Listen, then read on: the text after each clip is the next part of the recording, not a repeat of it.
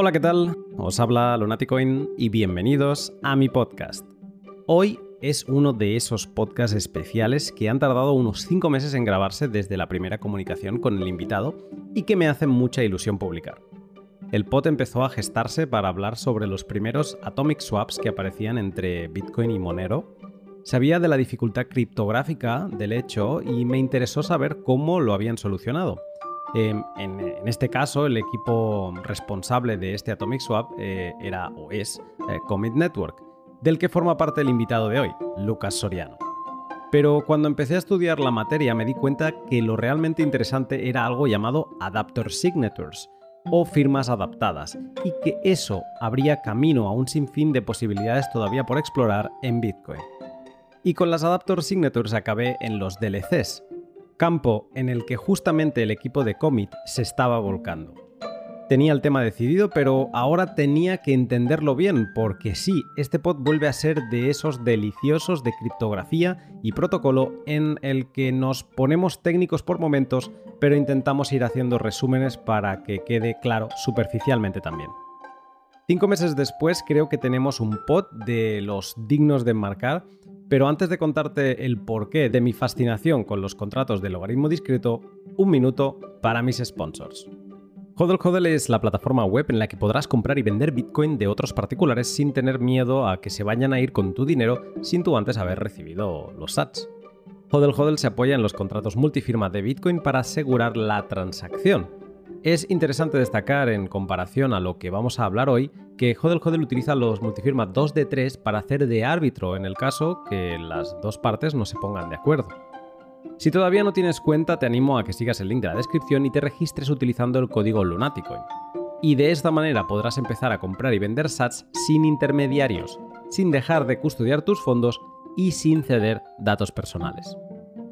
Y también LEN, la plataforma de Hodel Hodel que, apoyada sobre la misma lógica multifirma, te permite practicar finanzas entre particulares. En concreto, en LEN de Hodel Hodel puedes tomar un préstamo en stablecoin poniendo como garantía tus Bitcoin.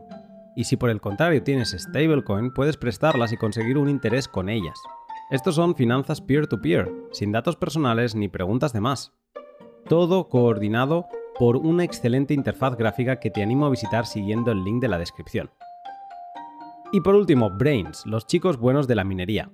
Lo de haber empezado a colaborar con Brains ha sido como un regalo caído del cielo, y es que poco después de empezar anunciaron la Bitcoin Mining Conference de este 2022, que se celebrará el 15 de junio en el corazón de Praga. Una conferencia centrada 100% en Bitcoin Mining, de un solo día, y con contenido totalmente de valor, nada de marketing oculto. Va a ser bastante de locos porque los monstruos del sector ya han dicho que van, Block de Jack Dorsey, Upstream Data, Riot Blockchain, Compass Mining, Core Scientific y muchos más. El evento va a poner algunos tickets a la venta, aunque está casi imposible ir porque solo tendrá 350 plazas, pero podemos estar de enhorabuena porque estarán retransmitiendo en directo desde Bitcoin Magazine. Aquí un servidor estará allí, micro en mano, para contarte todo lo que suceda. ¿Cómo no me va a encantar trabajar con Brains? Si te interesa la minería, no dejes de consultar su web para absolutamente todo. Un DLC es un protocolo que nos permite hacer transacciones de Bitcoin condicionadas al resultado de un evento y de forma totalmente privada para la cadena de bloques. Los DLCs habilitan contratos inteligentes invisibles en Bitcoin y abren la puerta, de par en par, a que diferentes empresas construyan, por ejemplo, soluciones financieras, de forma nativa y sin recurrir a sidechains ni a otras cadenas alternativas. En el pod de hoy con Lucas Soriano repasamos a nivel transacción y criptografía qué es un DLC, sus elementos básicos, los scriptless script y las adapter signatures, Schnorr y ECDSA. Construimos también un DLC paso a paso, el oráculo y sus posibles ataques, el potencial y uso actual de los DLCs y las empresas que ya están construyendo sobre ellos un pod delicioso para los que les gusta entender cómo funcionan las cosas en Bitcoin. Sin más, te dejo con el pod. Buenas noches, Lucas. Buenas noches, Luna. Eh, voy pod de estos en que yo digo buenas noches para ti y para mí podrían ser mm, buenos días tranquilamente. Bueno, de hecho aquí son las 11 de la mañana. Pod con gran diferencia horaria. Lucas, ¿dónde estás ahora mismo? Es una buena pregunta. Estoy en Australia, que, está efectivamente muy lejos y aquí sí que es de noche. Pues bueno, vamos a ver si podemos ponerle intensidad al podcast para que no te duermas. Creo que no es un tema como para dormirse. Pero bueno, estoy hablando con Lucas Soriano y quiero que se presente él un poco. Así que te pregunto, Lucas, ¿cuál es tu background y de qué forma te relacionas con Bitcoin? Muy bien. diría que mi background es eh, primordialmente eh, haber estudiado matemáticas e informática en, Madrid. Y, ahora, pues, eh, resulta que, llevo los últimos tres años y medio trabajando en una empresa que, ha hecho sobre todo investigación y desarrollo con cosas relacionadas con Bitcoin y, con otras eh, criptomonedas también, todo un montón de temas relacionados con blockchain, particularmente originalmente eran cosas de interoperabilidad. Em, Atomic Swaps, principalmente. Y ahora mismo otros temas de los que seguramente hablaremos. No te preocupes, que lo podemos decir. Hoy vamos a hablar de DLCs, Discrete Log Contracts. Este tema, he de decir que hasta que, o sea, lo llevo escuchando mucho tiempo. Y hasta que no te metes un poco y entiendes el porqué de todo, suena como muy confuso. Entonces, en el pod de hoy vamos a hacer una introducción ampliada de lo que son los DLCs pero antes de empezar, quiero poner un poco de contexto sobre la mesa. El 4 de enero de 2016, Joseph Poon y Taj Drilla publican el paper de Lightning Network.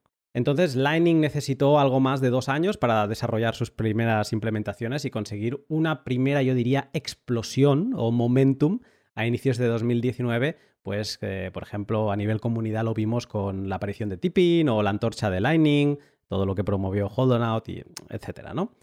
Entonces, volvemos al pasado. 21 de julio de 2017, o sea, un año y medio después eh, de esa primera publicación, Taj uno de esos participantes del paper, publica otro paper que es el de los Discrete Log Contracts. A alto nivel, Lucas, ¿qué es un DLC? ¿Qué es un Discrete Log Contract? a mí me gusta describirlo como un contrato, ¿no? Un contrato que contiene una cantidad de monedas y que eh, la forma de gastarlo, ¿no? De desbloquear ese contrato eh, requiere una atestación, normalmente una firma digital, eh, de una tercera, de un, de un tercero, ¿no? En el que confían los que están involucrados en ese contrato y que lo que, lo que hace es introducir información ajena al blockchain, o sea, nada relacionado en nuestro caso con el blockchain de Bitcoin, eh, o no necesariamente al menos, y, eso es lo que eso es lo que permite, por ejemplo, utilizar eh, algo tan, eh, tan distinto a lo, relacionado con Bitcoin como qué tiempo hace hoy en Sydney, por decirlo así. Y dependiendo del resultado de ese de esa pregunta, ¿no? para responder eso, eso permite gastar esas monedas que han sido que han sido previamente bloqueadas. Es una manera de crear contratos condicionales en Bitcoin con información ajena a la cadena de bloques. ¿Podría ser así? Exacto. 100%. El paper es de mediados de 2017, pero da la sensación que estamos presenciando eh, ahora, a principios de 2022, el desembarco de las primeras aplicaciones ya funcionales que entregan al usuario el poder de los contratos inteligentes invisibles del paper de Drilla. Y si miramos hacia atrás, parece que tiene toda la lógica del mundo que, esté sucediendo ahora. Porque igual que en Lightning, para los DLCs eh, era necesario tener Segwit. Y de hecho, Segwit se activó un mes después de la publicación del paper. O sea que ya en, los comentarios que hacía Touch fuera del paper decía, bueno, principal necesidad, Segwit. Y luego eh, los DLCs también tienen otras piedras en el camino muy relacionadas con el sistema de firmas que tiene Bitcoin, que es el ECDSA, que no es que fueran o hayan sido insalvables, pero sí que han requerido workarounds o al final o desarrollarlo bien para que pudieran funcionar con ECDSA. Este 14 de noviembre de 2021, eh, hace apenas cuatro meses, se activó eh, Taproot con las firmas Schnorr incluidas y entonces, aunque ya lo hablaremos, pero los DLCs que estamos viendo no es que ya funcionen sobre Taproot y Schnorr y estén ya al 100%, pero digamos que es significativo que sea ahora cuando estamos viendo las primeras aplicaciones. En todo este tiempo han habido eh, unas pocas empresas que han empujado el desarrollo de los contratos del logaritmo discreto. Los que en Lightning fueron Lightning Labs, AsyncQ y Blockstream. En los DLCs han sido sobre todo eh, Bits de, Estados Unidos con su wallet eh, para DLCs Bitcoin S y Crystal Bull. Atomic Finance también juraría que son de Estados Unidos con su app que sigue estando en beta cerrada. Crypto Garage en Japón eh, no me consta ninguna aplicación así en específico, pero sí que tienen como muchos desarrollos y bueno, sus posts me han ayudado un montón a, entender diferentes aspectos de los DLCs. Y luego, en Australia, Commit Network, con ahora también en funcionamiento Ichisats. Eh, Lucas, ¿qué es Commit Network y Ichisats? Es una, es una larga historia. De hecho, antes, eh, antes os contaba que, o te contaba a ti, que, llegué a, Australia o que por lo menos empecé a trabajar en Australia hace tres años y medio o así y, esta empresa de la que hablas, eh, Commit Network, este, o al menos este proyecto, por decirlo así, eh, lleva ya cuatro años incluso, hablamos de hace cuatro años y, empezado, o el proyecto empezó basado en, eh, en Atomic Swaps principalmente, ¿no? En, seguir una visión de un white paper eh, el Comet White Paper, eh, que, era eso, o por lo menos parte de lo que requería era interoperabilidad entre distintos blockchains. Y como empresa, ¿no? Pues nos hemos siempre focalizado en atomic swaps, pero sobre todo relacionados con Bitcoin.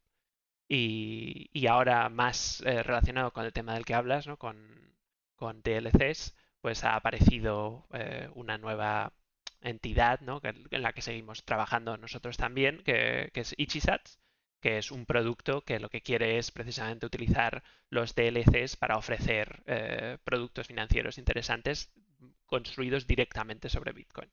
Eh, con lo que, ello, conlleva es el tipo de eh, expectativas que uno tiene cuando utilizas Bitcoin de forma nativa. Es que esa es la clave de este punto. O sea, a mí este tema me, me emociona mucho Em, por varios aspectos, pero uno de ellos es porque vamos a ver, ahora he mencionado cuatro empresas, me habré dejado alguna, pero vamos a ver cada vez más empresas que digan, no, no, yo estoy construyendo sobre Bitcoin. Y hasta ahora era, bueno, ¿qué estás haciendo una wallet? ¿Qué estás haciendo una hardware wallet? ¿Un protocolo, no sé, adicional? ¿Estás trabajando online? No, no.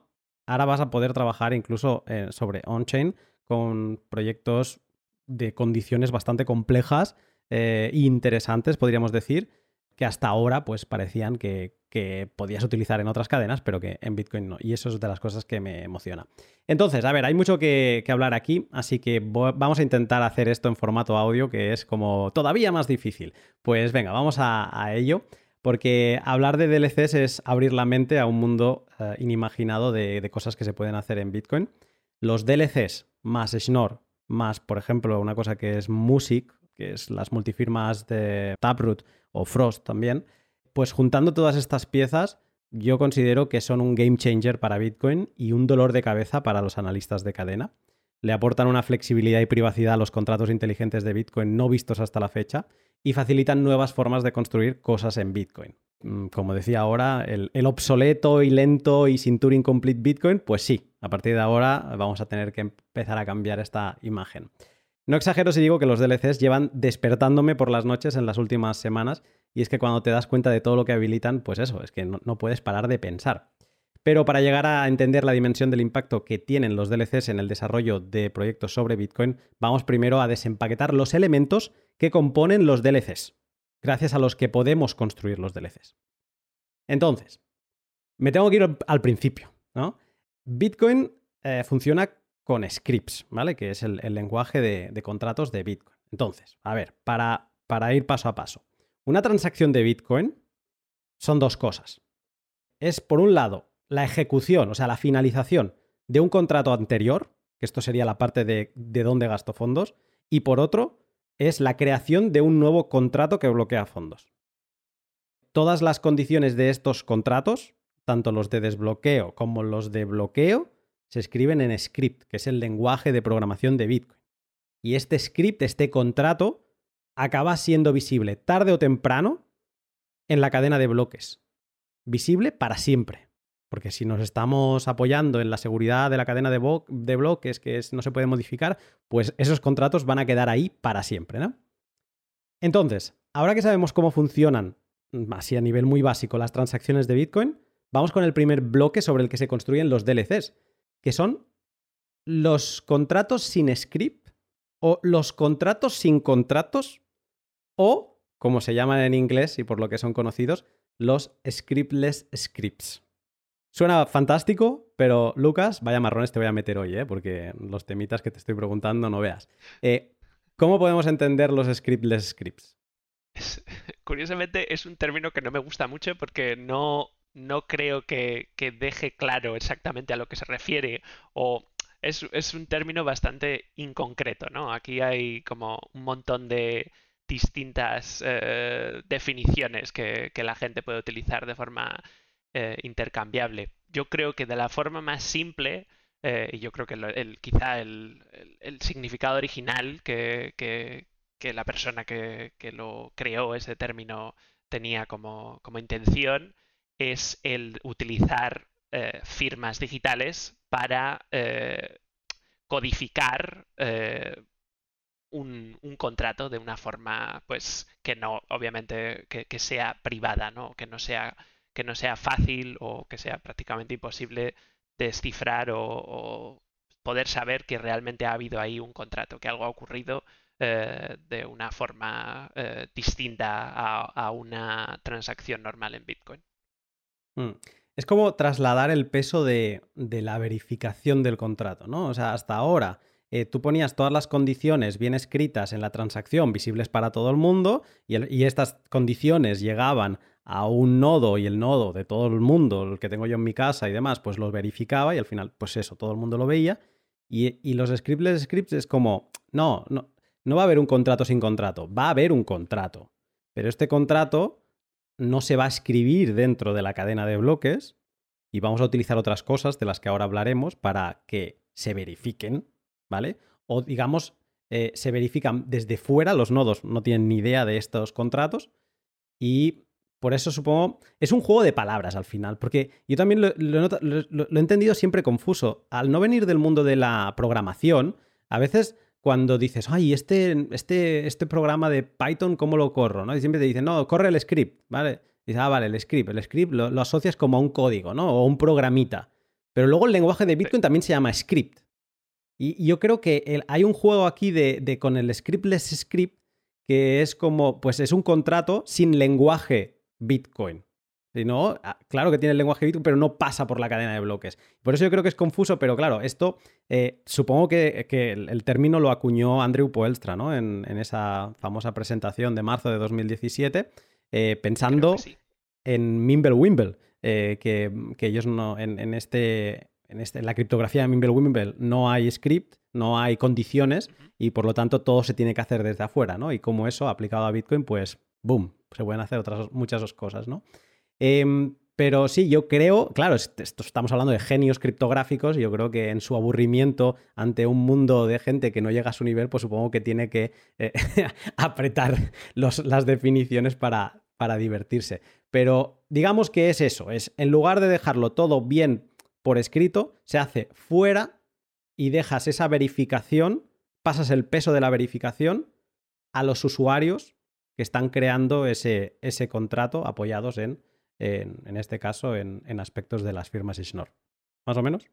Puedo, puedo, si quieres, hay un, yo creo que hay una comparación bastante clara entre dos tipos de protocolos en Bitcoin que yo creo que ejemplifica bien la diferencia o, por ejemplo, un uso ¿no? de esto que hablamos de scriptless scripts y que se ve claramente. Eh, originalmente, como decía, eh, nosotros trabajábamos en Atomic Swaps y los atomic swaps por eh, en su origen estaban basados en un tipo de contrato que sí era un contrato eh, escrito en, Bitcoin script literalmente llamados HTLCs, HTLCs, no sé cuál es el término exactamente. sí, sí, se dicen así. Pero Es así, ¿no? HTLCs. Pues eh, digamos que ese tipo de contrato lo que, lo que permitía era que en un blockchain, digamos, distinto a Bitcoin, por ejemplo, eh, se pudiese revelar un secreto de forma, eh, pues eso, obligatoria para poder gastar unas monedas en, otra, en otro blockchain.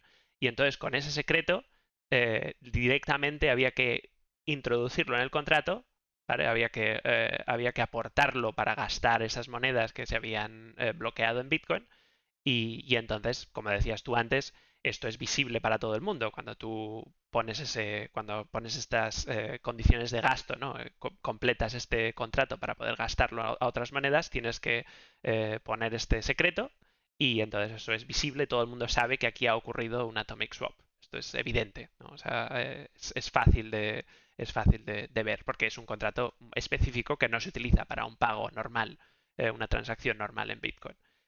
La diferencia o una versión de este, de este protocolo ¿no? de intercambio de monedas entre dos, entre dos eh, blockchains, ¿no? Eh, lo que es el Atomic Swap, se puede reescribir utilizando este concepto de scriptless scripts de la forma en la que se utiliza en vez de un contrato literal o específico en, en, una, en un blockchain, lo que se hace es utilizar un tipo de...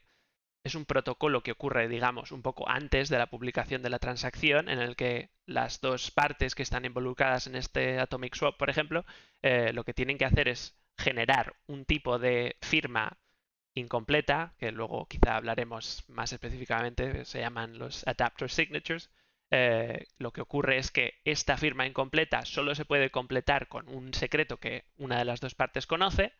Cuando esta firma incompleta se completa y, se utiliza para, desbloquear unas monedas en, un blockchain ajeno a Bitcoin, en nuestro caso, eh, esto lo puede ver todo el mundo. De nuevo, sabemos que estamos trabajando en este ejemplo con, blockchains que son públicos, como la mayoría. Y entonces eh, la otra persona que, tiene sus monedas o que está esperando poder desbloquear las monedas en Bitcoin lo que puede hacer es observar la publicación de esta transacción, eh, simplemente extrae una de las eh, firmas que, son parte de la transacción y, lo que puede hacer es con el, habiendo sido el original, la persona que ha originado la, esta, esta em, esta firma incompleta originalmente la combina la firma incompleta con la firma completa que ha sido completada con el secreto del, otro, del otro participante y esto genera, esto le revela a esta persona y solo a esta persona, ¿no? a, este, esta persona involucrada en este, en este Atomic Swap, eh, la posibilidad de, eh, mediante una, combinación matemática, por decirlo así, eh, pues le, revela el secreto que originalmente tenía la otra persona, ¿no? el, el counterparty, y, entonces puedo utilizar este mismo secreto para desbloquear otra firma incompleta que se había generado en el protocolo anterior que tenían que, realizar estas dos personas le permite desbloquear, como digo, esta firma para generar una firma normal, combina su firma con esta firma desbloqueada y le permite finalmente desbloquear las monedas en Bitcoin. Lo que ocurre, lo importante sobre todo, es que al fin y al cabo eh, lo único que se ve en ambas blockchains y en Bitcoin, que es lo que nos interesa en este caso seguramente, es eh, una transacción de tipo multi signature ¿no? Lo que de, dos, de, un, uh, dos. Uh, un dos de dos, exacto. Dos de dos. Y, una firma es tuya, la otra firma es de la otra persona, pero nadie sabe realmente de dónde se origina la firma de, de ninguna de las dos personas. Resulta que ha ocurrido es, importante, yo creo que lo, que lo que se puede discernir de esto es que el protocolo o el, contrato realmente no existe al nivel, como decías tú, de Bitcoin Script. Ni siquiera tampoco es eh, real decir que existe al nivel de la firma, porque la firma no, en, cuanto a Bitcoin, la firma es completamente normal, no tiene ningún, ningún problema. Es un protocolo normalmente no se utiliza así el término layer 2, ¿no? Pero realmente sí que es algo que, que, ocurre fuera de Bitcoin, ¿no? Y que simplemente tiene que haber un setup entre ambas, entre ambas partes para que esta, no, esta, la publicación en, una, en, una, en un blockchain permita el gasto en otro. Este es, yo creo que es el, el uso original de, de los atomics, eh, perdón, de los, eh, de los scriptless scripts. Decir dos cosas aquí. vosotros sois los responsables del primer Atomic Swap unidireccional, no es bidireccional, de entre en Bitcoin y Monero y se apoya en muchas de las cosas que ahora, en los mismos principios en los que se apoyan los DLCs, o sea, en tema de scriptless scripts y las firmas Adaptor que ahora llegaremos. Para quien le interese, que le eche un vistazo, yo lo he probado y efectivamente también es como magia y también es, es viable eh, hacerlo a día de hoy y eso es algo que habéis desarrollado vosotros. Y punto número dos, o sea, lo importante aquí, sobre todo, hablando de que estamos en tema audio, si alguien se ha sentido un poco que no, eh, que se está perdiendo, que no os perdáis. Es muy sencillo. Ahora mismo lo único importante es entender que en Bitcoin, como en Ethereum también, o sea, todas las condiciones, los famosos smart contracts de, Ethereum, de ay, que se puede hacer de todo, y es Turing Complete y demás, todo eso va en una transacción y todos esos contratos son visibles, ¿vale? Eh, en Bitcoin igual.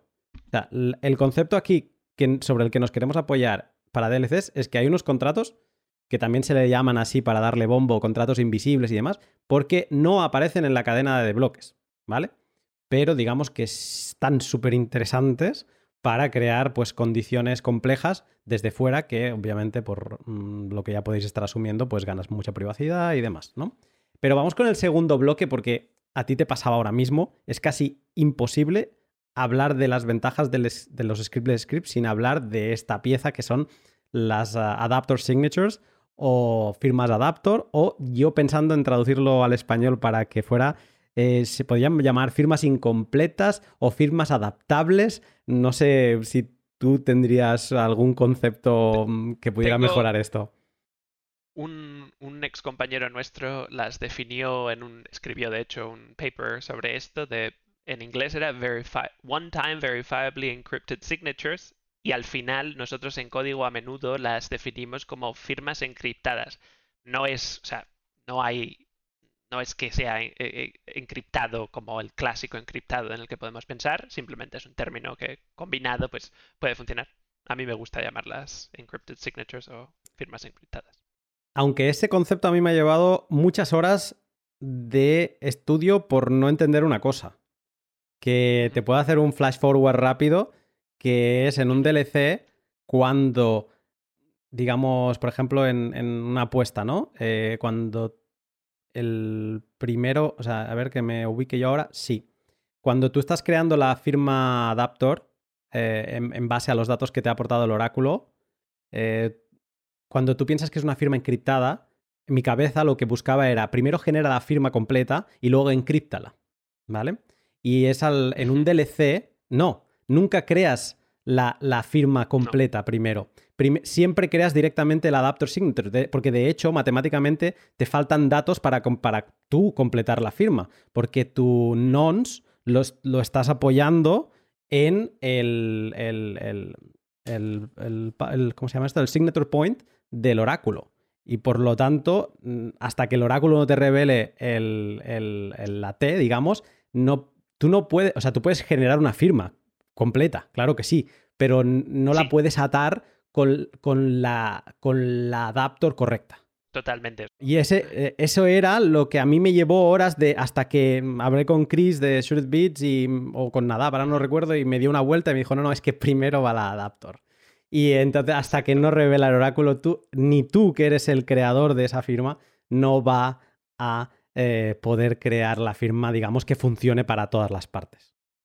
Es que, exacto, o sea, es curioso, en el, ejemplo en el que decía antes del Atomic Swap, solo la otra persona puede generar la, la, la decrypted signature, la, la, firma desencriptada, por decirlo así. Obviamente tú como original, como el, como el, la persona original que tiene el secreto de, de firma, ¿no? Digamos, ¿no? El, el, que permite gastar esas monedas, tú puedes generar la firma de forma directa, ¿no? Eh, pero la firma desencriptada solo la puede generar la persona que tiene el secreto adapter, ¿no? lo que es el adapter eh, point scalar. En realidad es un scalar. La diferencia aquí es que en un Atomic Swap hay dos partes y una es la que genera el secreto y vincula esa transacción al, al, adapter del otro, em, o viceversa, pero hay dos partes y en un DLC, como ya veremos, hay tres partes, ¿no? Y aquí es donde el, generador del secreto mm, no sabe ni que se está generando un contrato aparte de, él. Pero bueno, volviendo al mundo terrenal, por eso yo te decía que no me acaba de gustar lo de las encrypted signatures, pero sí que es verdad que para a nivel de entender, las adapter signatures son como un, tipo de firmas encriptadas. Entonces, esto ahora va a ser difícil porque tenemos que volver al alto nivel. A alto nivel, ¿cómo podríamos explicar qué es una firma adapter?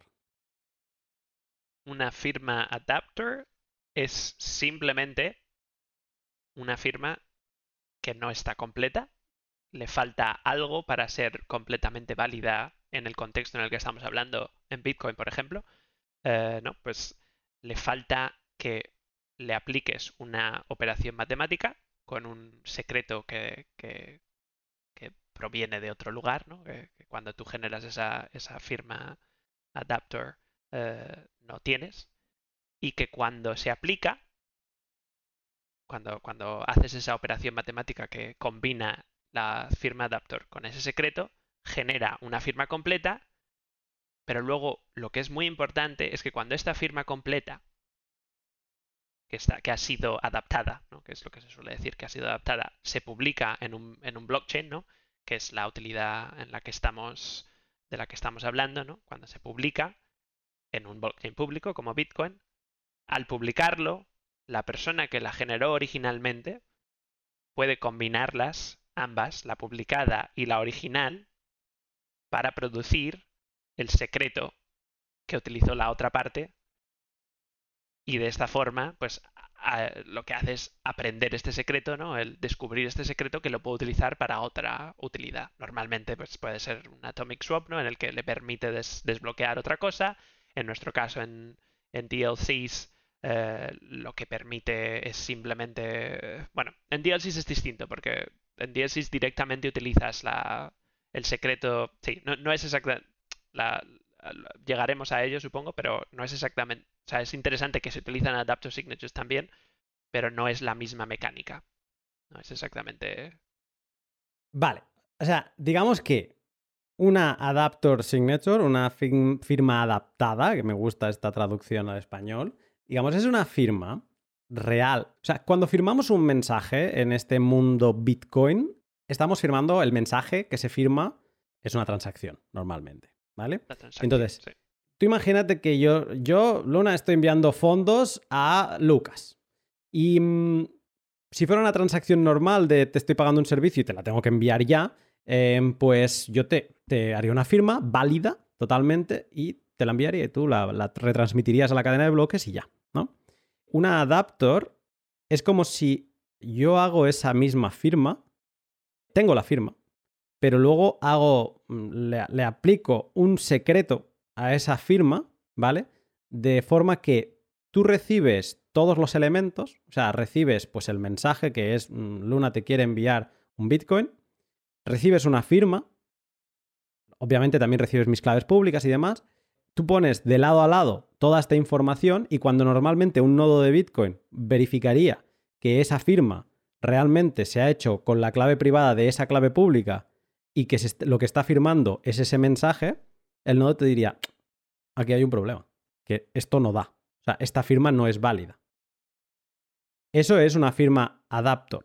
La gracia de una firma adaptor es que si yo te digo, ay Lucas, que me había olvidado, el secreto es 5 o Hello World, lo que sea, tú tienes mecanismos para, entre comillas, descifrar esta firma y hacerla una firma válida.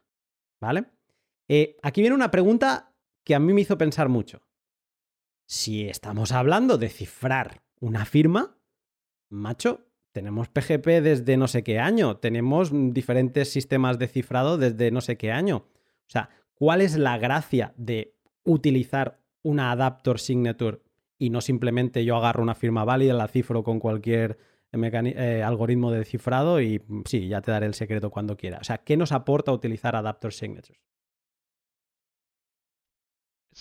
Yo creo que curiosamente podemos volver al nombre que utilizaba mi compañero para describir a este tipo de firmas y es que la gracia es que puedes verificar que la firma la firma que ha sido encriptada, adaptada, como quieras verlo, ¿no? esta firma incompleta, lo puedes verificar que cuando combinas con un secreto que corresponde a un punto público en la curva de Bitcoin, ¿no? En este caso, puedes verificar que, cuando, cuando hagas esa combinación realmente vas a, vas a recibir una firma completa que sí vas a poder utilizar eh, para como firma válida en, en Bitcoin en representación de una clave pública específica. O sea que lo que te permite es realmente eh, antes de tiempo, ¿no? Antes de poder desbloquear esta firma, saber que tiene utilidad, que realmente va a servir para algo. Ese es, el, ese es lo, importante. Esto es, está basado en criptografía, ¿no? Y tiene. Es, es una prueba básica para, para que puedas. De hecho, tú nunca debes utilizar una adapter signature sin haberlo verificado esto previamente. Esto puede ocurrir, curiosamente, cuando desarrollas es fácil olvidarte de este paso porque, porque no estás utilizando la firma automáticamente, ¿no? Y si no lo haces, lo que puede ocurrir es que tú al aplicar un secreto mm, más adelante, de hecho el algoritmo ni siquiera falla, ¿no? El algoritmo te genera una firma, pero la firma no sirve absolutamente para nada. O sea que es muy, es completamente básico el verificar, utilizar esta propiedad de, las adapter signatures. O sea, esto es la firma esta que yo le había pasado a Lucas, de eh, la firma adaptable. Eh, yo se la he pasado y em, a diferencia de cifrarlo con cualquier otra cosa, como es un adapter signature, Lucas, con toda la información pública que yo le paso, ¿vale? Que no solo es mi clave pública, es algunos datos más, pero eso ya sería bajar un poco demasiado. Pero digamos que con información pública que no filtran el secreto de ninguna forma, que se lo sigo teniendo yo en mi poder, Lucas puede decir, bueno, vale, Ok, me ha pasado una cosa que él dice que es un adapter signature, pero mm, podría no serlo. Debajo de esta firma cifrada podría no haber nada. ¿Cómo sé yo que eso se está comprometiendo? Que esta adapter signature se está comprometiendo con este mensaje, o sea, con esta transacción de un Bitcoin, con esta clave pública de Luna y con estos otros datos que Luna me está diciendo. O sea, ¿cómo sé yo que Luna no me está metiendo un gol por la escuadra? Pues esa es la gracia de un adapter signature, que lo puedes verificar y efectivamente sabes que no hay trampa ni cartón. El esquema de cómo te voy a liberar yo ese secreto, yo creo que es la magia de todo lo que se está construyendo encima. Porque en estas dinámicas de, pues, me lo vas a, me lo vas a liberar cuando en otra transacción que yo te estoy haciendo por otra cadena de bloques, Em, cuando tú retransmitas esa transacción, eh, ahí, se, se, filtrará tu secreto y yo, digamos que así conseguimos hacer un atomic swap. Eso es lo que tú estabas explicando antes, ¿no? Es incorporar ese secreto en otra transacción.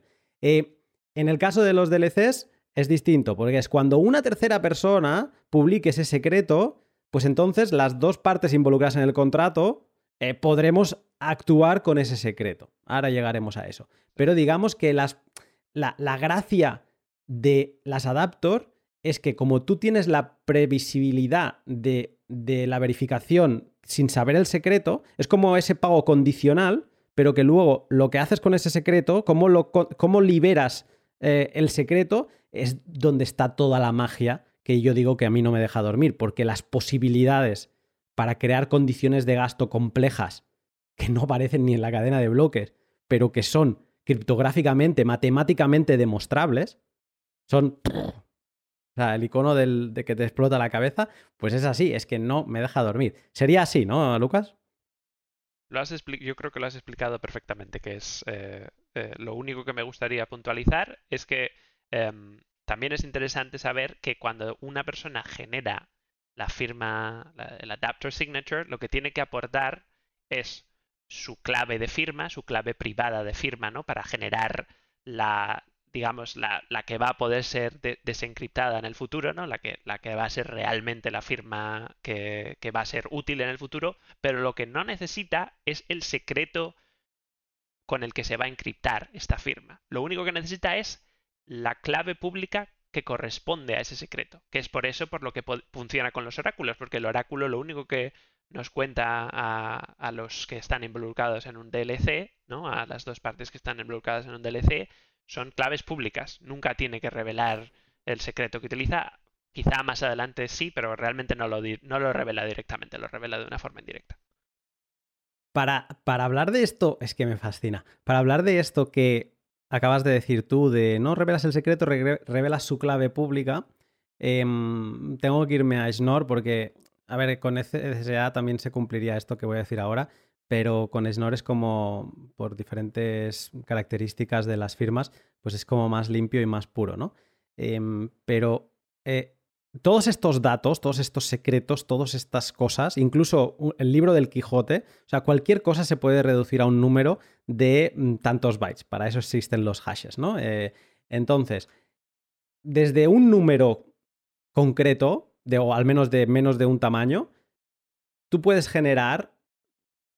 Vamos a hacer una abstracción un momento, que esto es audio. O sea, tú tienes una. Bitcoin se apoya en criptografía de clave pública sobre una curva elíptica, ¿no? Así es como generamos las, las eh, claves públicas desde una clave privada. Una clave privada, lo he dicho hasta la saciedad en mil podcasts, es, no es más que un número muy grande.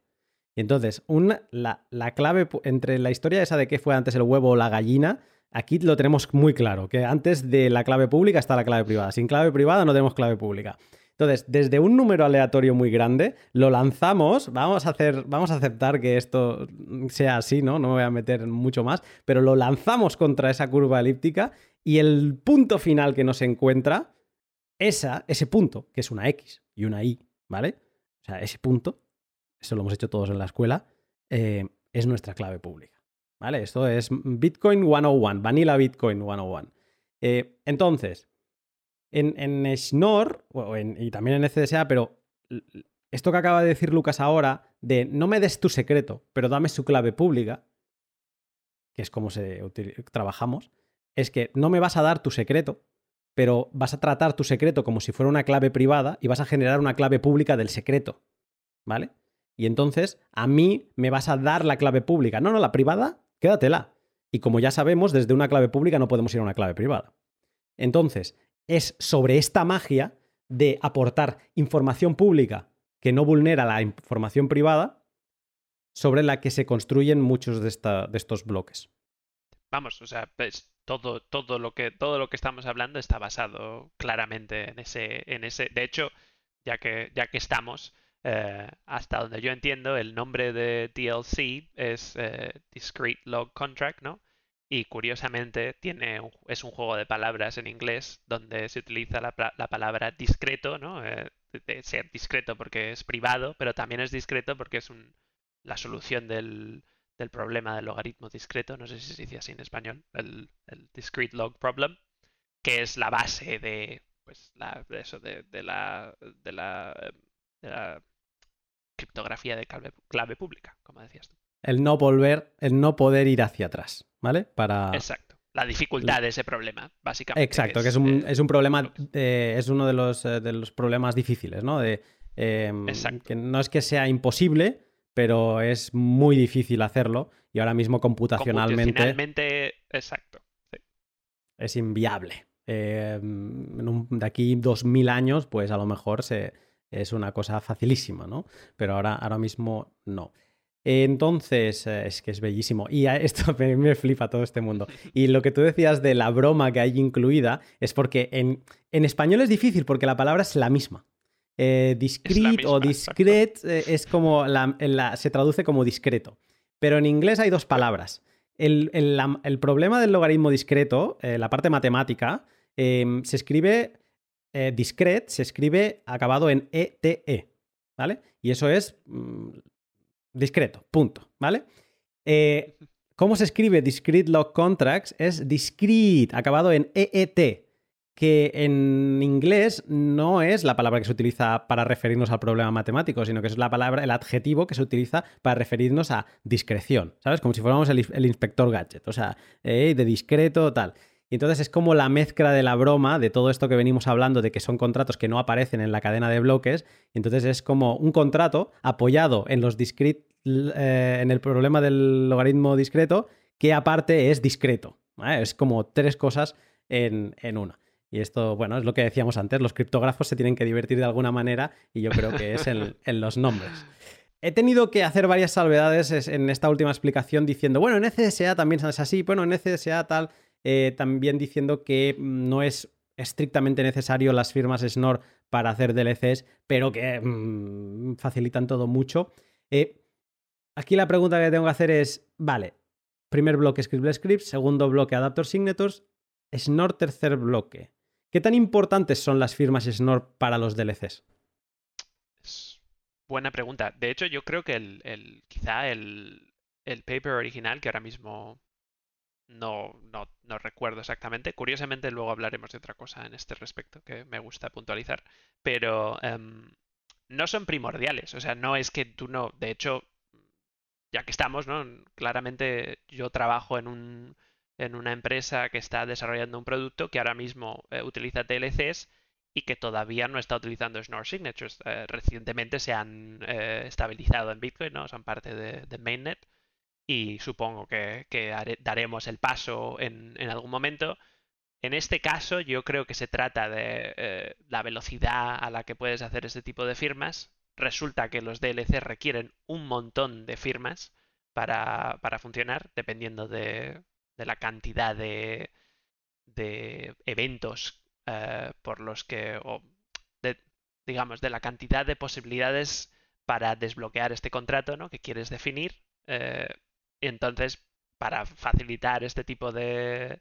Para preparar el DLC requieres de generar estas eh, firmas de las que hablábamos, las firmas incompletas, las firmas adapter. Y con Schnorr este tipo de algoritmos son mucho más rápidos, por lo pronto, y, y eso es, eso es lo principal. Y luego, aparte, que eh, realizar el contrato también se simplifica. Eh, porque esto también tiene que ver con Taproot, yo creo. O sea que cuando, cuando llegue, cuando, cuando pueda, cuando lleguemos a implementar, por ejemplo, lo que estamos haciendo nosotros utilizando Taproot, se gana en privacidad, en parte por el uso de, las eh, Schnorr, pero también por Taproot en sí pero sobre todo en velocidad. Yo creo que se trata de, un, de una mejora en, en, la experiencia del usuario, ¿no? Imagínate que estás preparando un DLC y en una aplicación real, ¿no? Y ahora mismo se trata de un proceso relativamente lento y que, sobre todo por la cantidad de, firmas, y que cuando se utilice Schnorr, pues será bastante más veloz. Después de exprimir un poco bastante materia gris eh, al intentar trasladar esto a audio, vamos a una parte más práctica. O sea, de momento hemos explicado qué son los DLCs así muy de forma general, sin entrar en detalle, y hemos entrado en detalle en los pilares sobre los que se apoya eh, eh, los DLCs, principalmente mm, Scriptless Scripts, que es como el concepto, y el Adapter Signature, que es el mecanismo por el que podemos aplicar eh, scriptless scripts. Entonces, ahora que tenemos estos dos pilares, te vuelvo a hacer una pregunta que te hacía al principio, pero ahora ya sin límite de profundidad. ¿Qué es un DLC? ¿Qué es un DLC? Sigo, sigo en mis 13. A mí me gusta la, definición original de. Pero ahora incorporando, incorporando, los adapter signatures. Sí. De acuerdo. Y el, de acuerdo. el oráculo, pues si quieres, lo que quieras. Ahora ya. Mm, perfecto, no. Podemos, podemos ir en, en, en, profundidad. Me gustaría también, empezamos quizá hablando de que lo que nosotros utilizamos actualmente como DLC no es ni siquiera lo que definió Drija en su paper original. El paper es obviamente un, descubrimiento muy importante y está todo basado en ello, pero curiosamente, originalmente, eh, ese paper ni siquiera depende en Adapter Signatures. Es curioso que no. Esta, esta nueva versión de los DLCs está especificada particularmente en un proyecto del que me imagino que Luna tiene algo. ha, descubierto ya, el de DLC Specs, ¿no? que es un esfuerzo de la parte de la comunidad de Bitcoin ¿no? y algunas de las empresas que, de las que hablabas antes. Y, entonces ahí se especifica una versión de, este, de este protocolo que funciona de forma ligeramente distinta.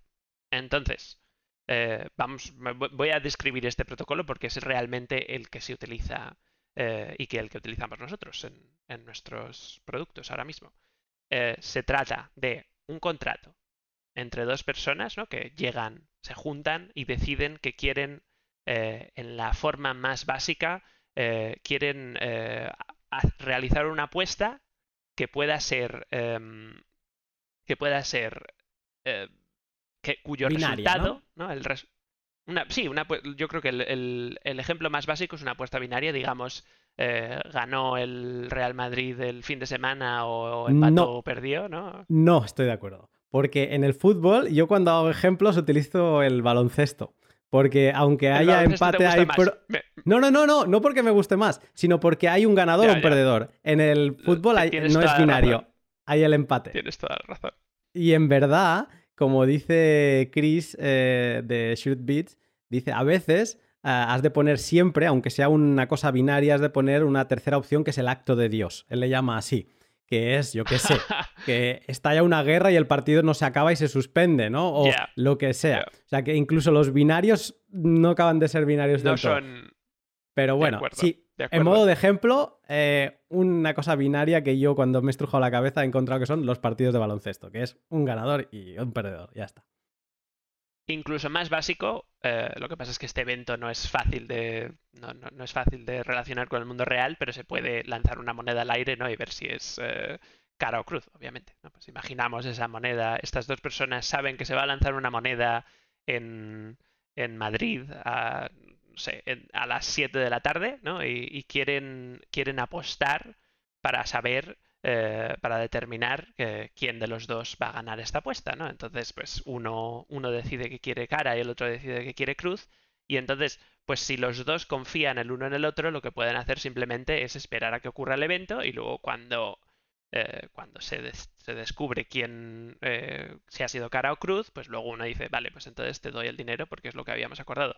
Claro, en el mundo de, Bitcoin la gracia es que puedes realizar este tipo de apuestas sin tener que confiar en la otra persona, ¿no? O sea, te permite pues realizar una apuesta con alguien que no conoces, que no, no sabes ni quién es y, y, por lo tanto pues tiene, tienes interés, ¿no? Aumenta la, el número de posibilidades, ¿no? El, el mercado de posibilidades en las que se pueden realizar este tipo de apuestas. Y en, yo creo que de forma más pura el DLC lo que permite es, lo que pasa es que eh, quizá apuesta tiene una cierta connotación negativa, pero digamos que en el punto más básico permite hacer apuestas de, un, de, cualquier tipo. Luego resulta que se puede aplicar a otras cosas, pero digamos que, que la apuesta es un buen ejemplo y como decías tú, apuesta binaria. Y entonces lo que, lo que les permite a estas dos personas es crear un contrato en el que ambas pueden eh, meter eh, monedas, ¿no? Digamos que eh, dicen que van a apostar, uno pone medio Bitcoin y el otro pone otro medio Bitcoin, ¿no? Y van a apostar al resultado de, esta, de este lanzamiento de moneda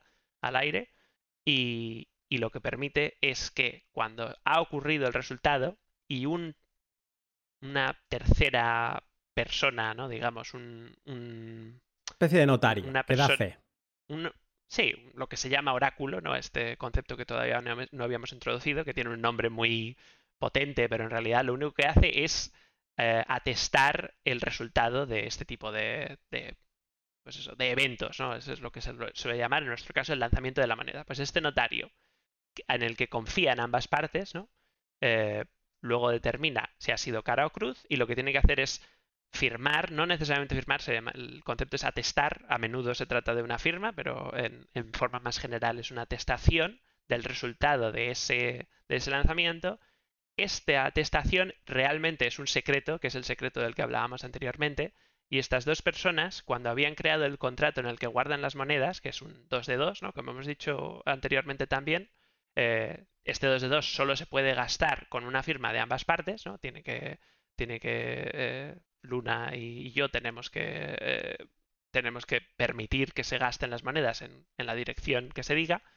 Eh, y entonces, con este secreto, lo que hace es eh, permite a una de las dos partes, básicamente, dada el, dado el, la preparación que hemos hecho a priori, me permite, por ejemplo, a mí, si, si he dado yo cara, ¿no? si he ganado yo con cara, me permite utilizar este secreto para em, decriptar, decodificar, vamos a hablar, vamos, eh, digamos, decodificar la firma incompleta que me había pasado Luna anteriormente en esta fase de preparación y con eso puedo gastar yo las monedas en el caso más simple este en el que gano, gano todo o pierdo todo dependiendo del resultado de la moneda, pues entonces simplemente lo que hago es con la, la firma que normalmente no podría yo tener porque es con la clave privada de Luna, puedo combinarla con mi propia firma para gastar este 2 de 2 y me lo gasto a donde yo quiera, ¿no? en, este, en este caso básico. En la realidad lo que se hace es que se prepara el contrato de tal forma que tiene un montón de formas distintas en las que se puede gastar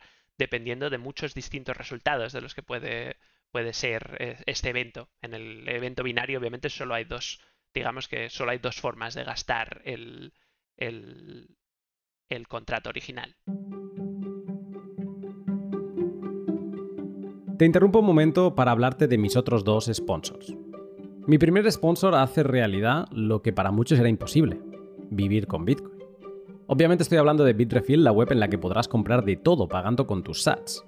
En mi nuevo país de residencia el otro día me dio por comer japonés y antes de hacer el pedido por teléfono miré en su web y en la de Bitrefill y claro que sí, Bitrefill al rescate, porque encontré unas tarjetas regalo de un servicio parecido a Uber Eats que me permitió cenar japonés en casa con amigos utilizando mis sats. Seas del país que seas, Bitrefill tiene productos para ti. Así que si no lo has hecho todavía, te animo a que sigas el link de la descripción y te sorprendas con el genial catálogo de productos que tienen para vivir con Bitcoin. Y IVPN, mi proveedor de VPN, desde hace ya unos meses que no solo me ha ganado a mí como cliente, sino a muchos otros peers que me comparten por Twitter su experiencia. Y VPN me gusta porque me permite pagar con Bitcoin, no me pide ningún dato personal en, en el registro, porque por ejemplo las cuentas van numeradas y eso es lo único que debo recordar o tener apuntado, no necesito ni email ni nada. Y con esto obtengo una VPN creada por activistas pro privacidad que no guardan registros, se auditan cada año por empresas terceras para demostrarlo y sus aplicaciones para ordenador y móvil tienen un kill switch para canalizar todo el tráfico a través suyo. Si no les conoces, te animo a que leas lo que cuentan en su web y ya verás que su claridad y transparencia es de agradecer. Si todavía navegas desnudo por Internet, te animo a que visites IVPN y empieces a vestir tu tráfico. Eh, quizá una forma de poner esto en un caso todavía más práctico del que has hecho tú, que me parece bastante mm, eh, digamos, imaginable, eh, como lo hemos explicado con la moneda, sería pues eh, ponernos manos a la obra. Vamos a hacer un DLC así mentalmente. O sea, el DLC empieza de nuevo, como el huevo y la gallina, aquí el oráculo va primero. En vuestro caso, en Ichisats, ¿quién es el oráculo? Ya sé que no estamos avanzando, pero solo por curiosidad. El oráculo se llama Olivia, que es un, es un servidor, ¿no? Es un servidor que conocen ambas partes que están involucradas en el DLC y lo que hace es de forma regular, eh, pues primero tiene que anunciar eventos que van a ocurrir en el futuro, ¿no? En nuestro caso, en nuestro producto es que va, lo que anuncia es que va a, testar el precio de Bitcoin en, dólares, eh, dólares americanos en, digamos, en 12 horas, en 13 horas, en 14 horas. Eso lo anuncia originalmente, revela una serie de claves públicas y luego más adelante lo que tiene que hacer es que en esas 12 horas, cuando pasen esas 12 horas, tiene que publicar esta testación de la que hablábamos nosotros.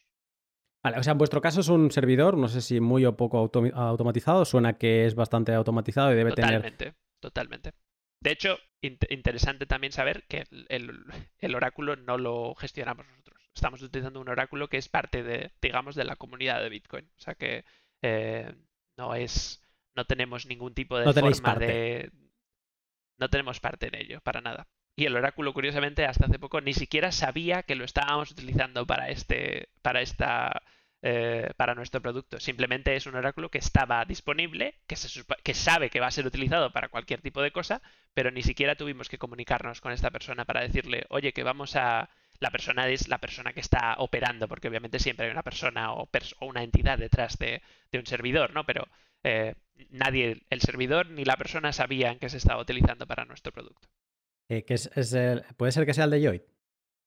me, pareció, entender que lo coordinaba Yoit o no? ¿O, lo entendí mal? Sí, Lloyd, Lloyd. que es nuestro, un, ex compañero nuestro, sí. Que era el mismo que mencionabas antes del paper del, del simple Efectivamente. del verifiable. Suele estar en, está en todas, está en todas las, las cosas interesantes. Eh, vale, perfecto. Digamos, o sea, esto era porque yo me ha, dado la curiosidad ahora saber cómo era vuestro oráculo.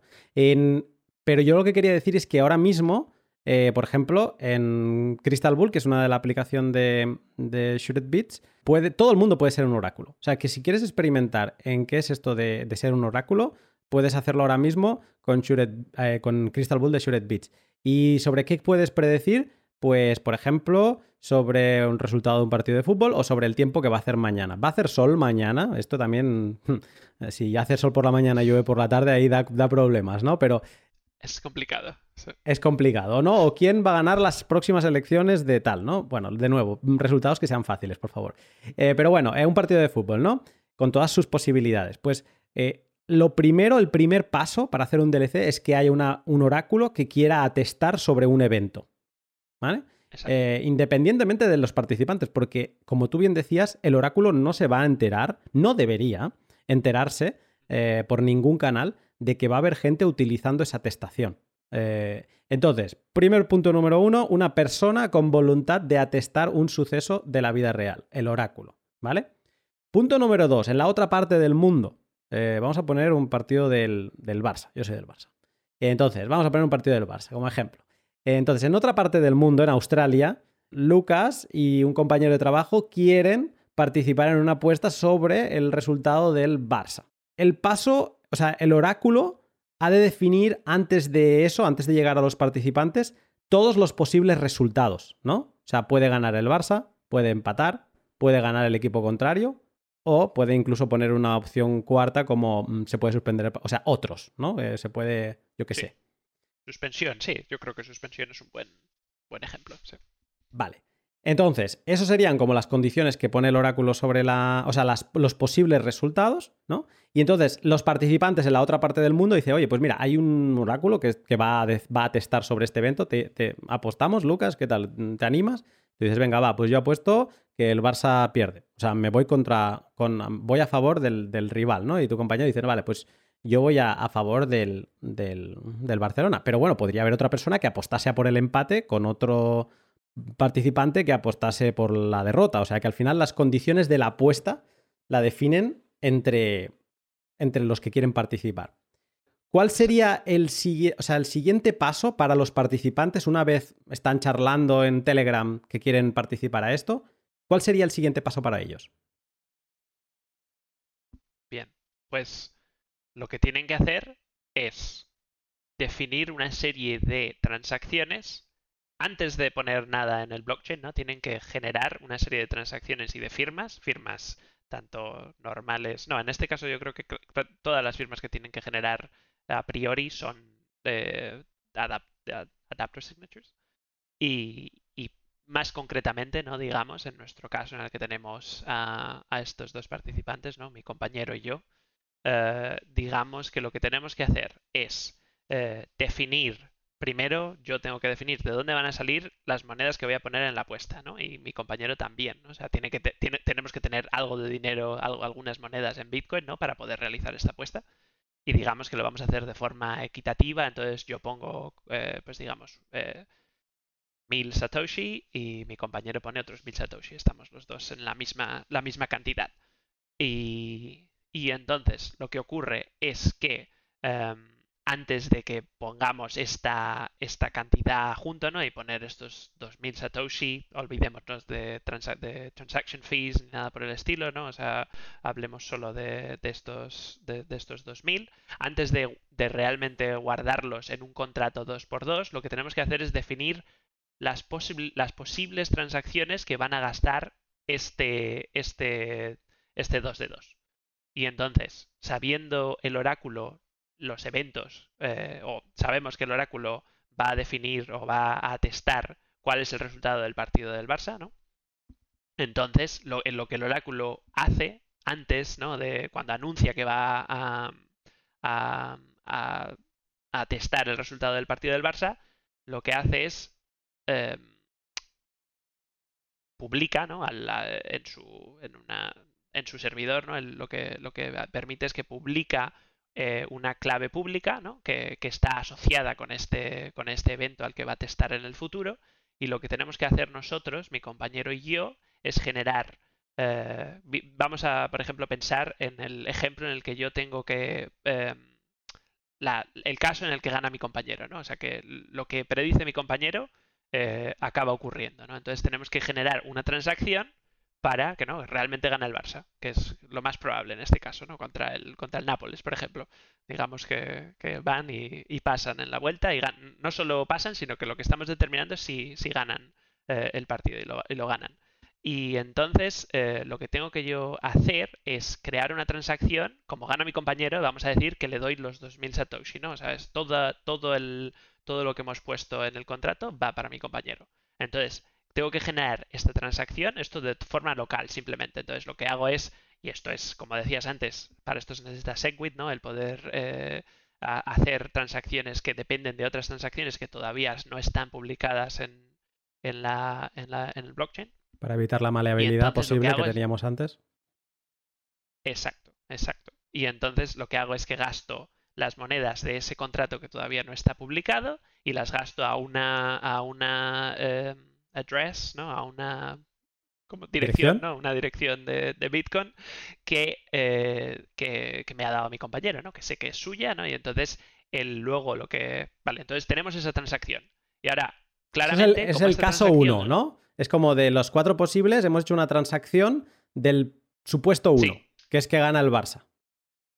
Y, todo esto, como tú dices, en local, no, no, no, ha salido nada a la cadena de bloques. Estamos haciendo transacciones eh, PSBTs, eh, mm, Partially Signed Bitcoin Transactions, ¿vale? Con además el añadido de que eso todos son firmas Adaptor.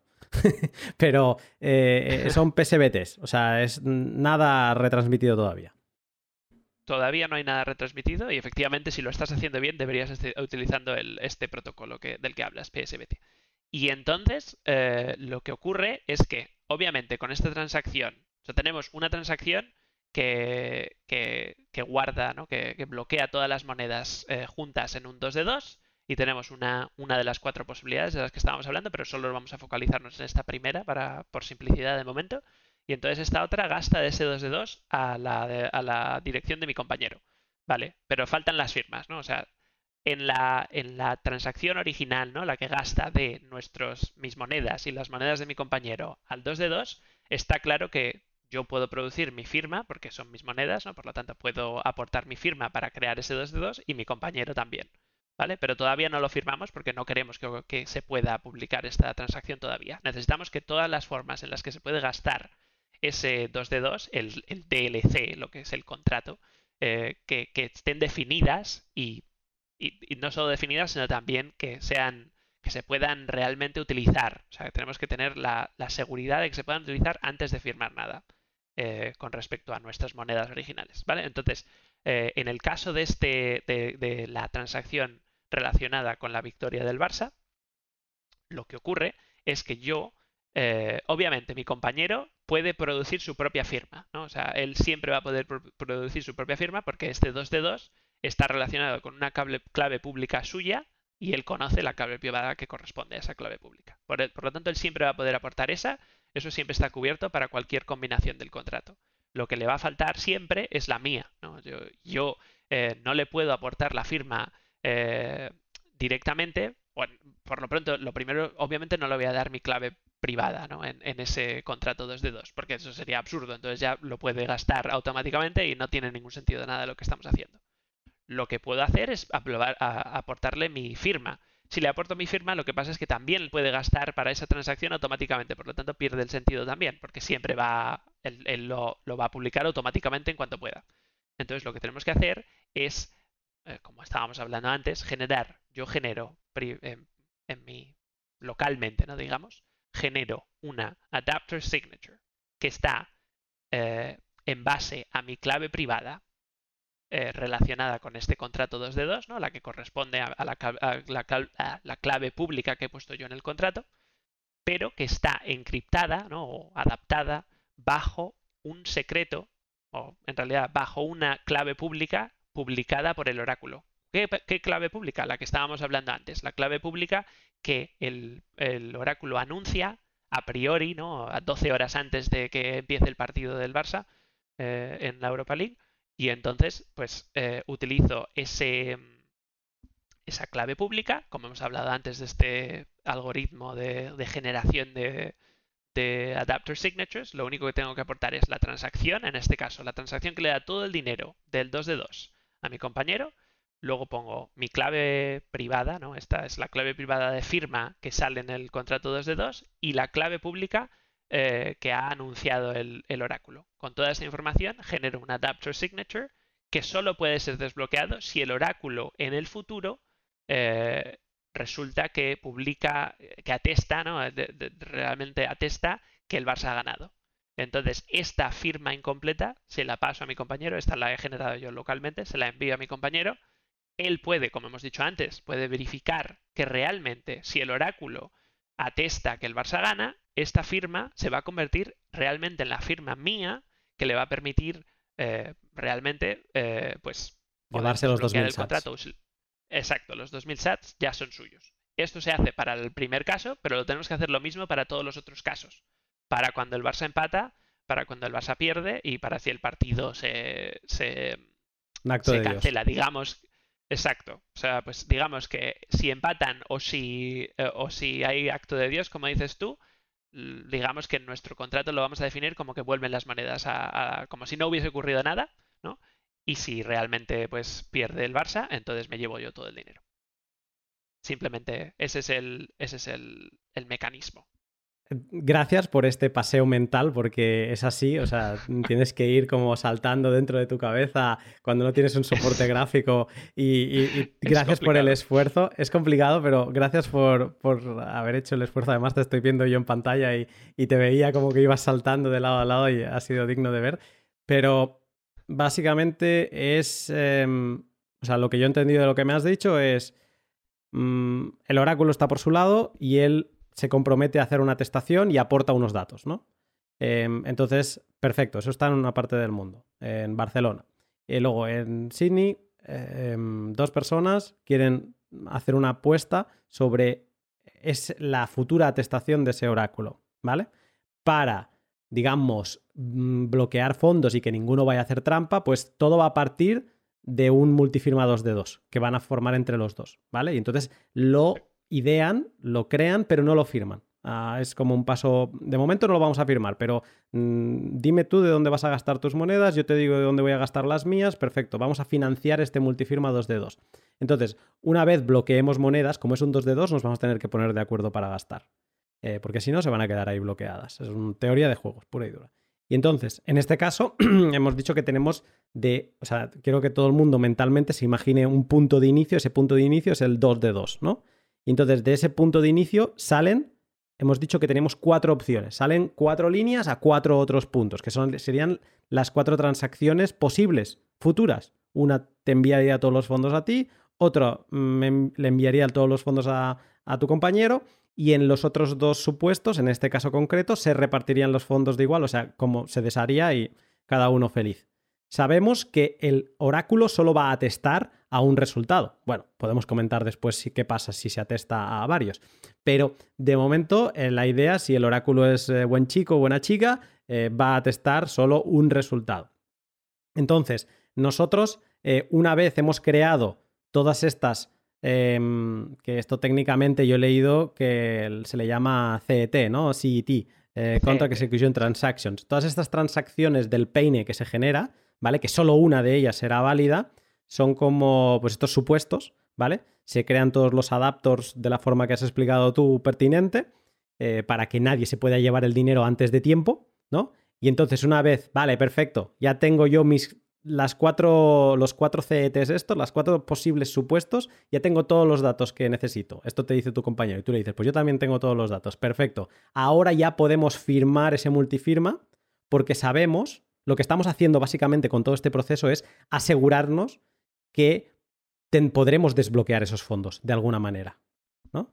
Antes de bloquear, asegurémonos que podemos desbloquear y una vez sabemos que podemos desbloquear, pues entonces ya lo podemos bloquear. Se firma la funding transaction.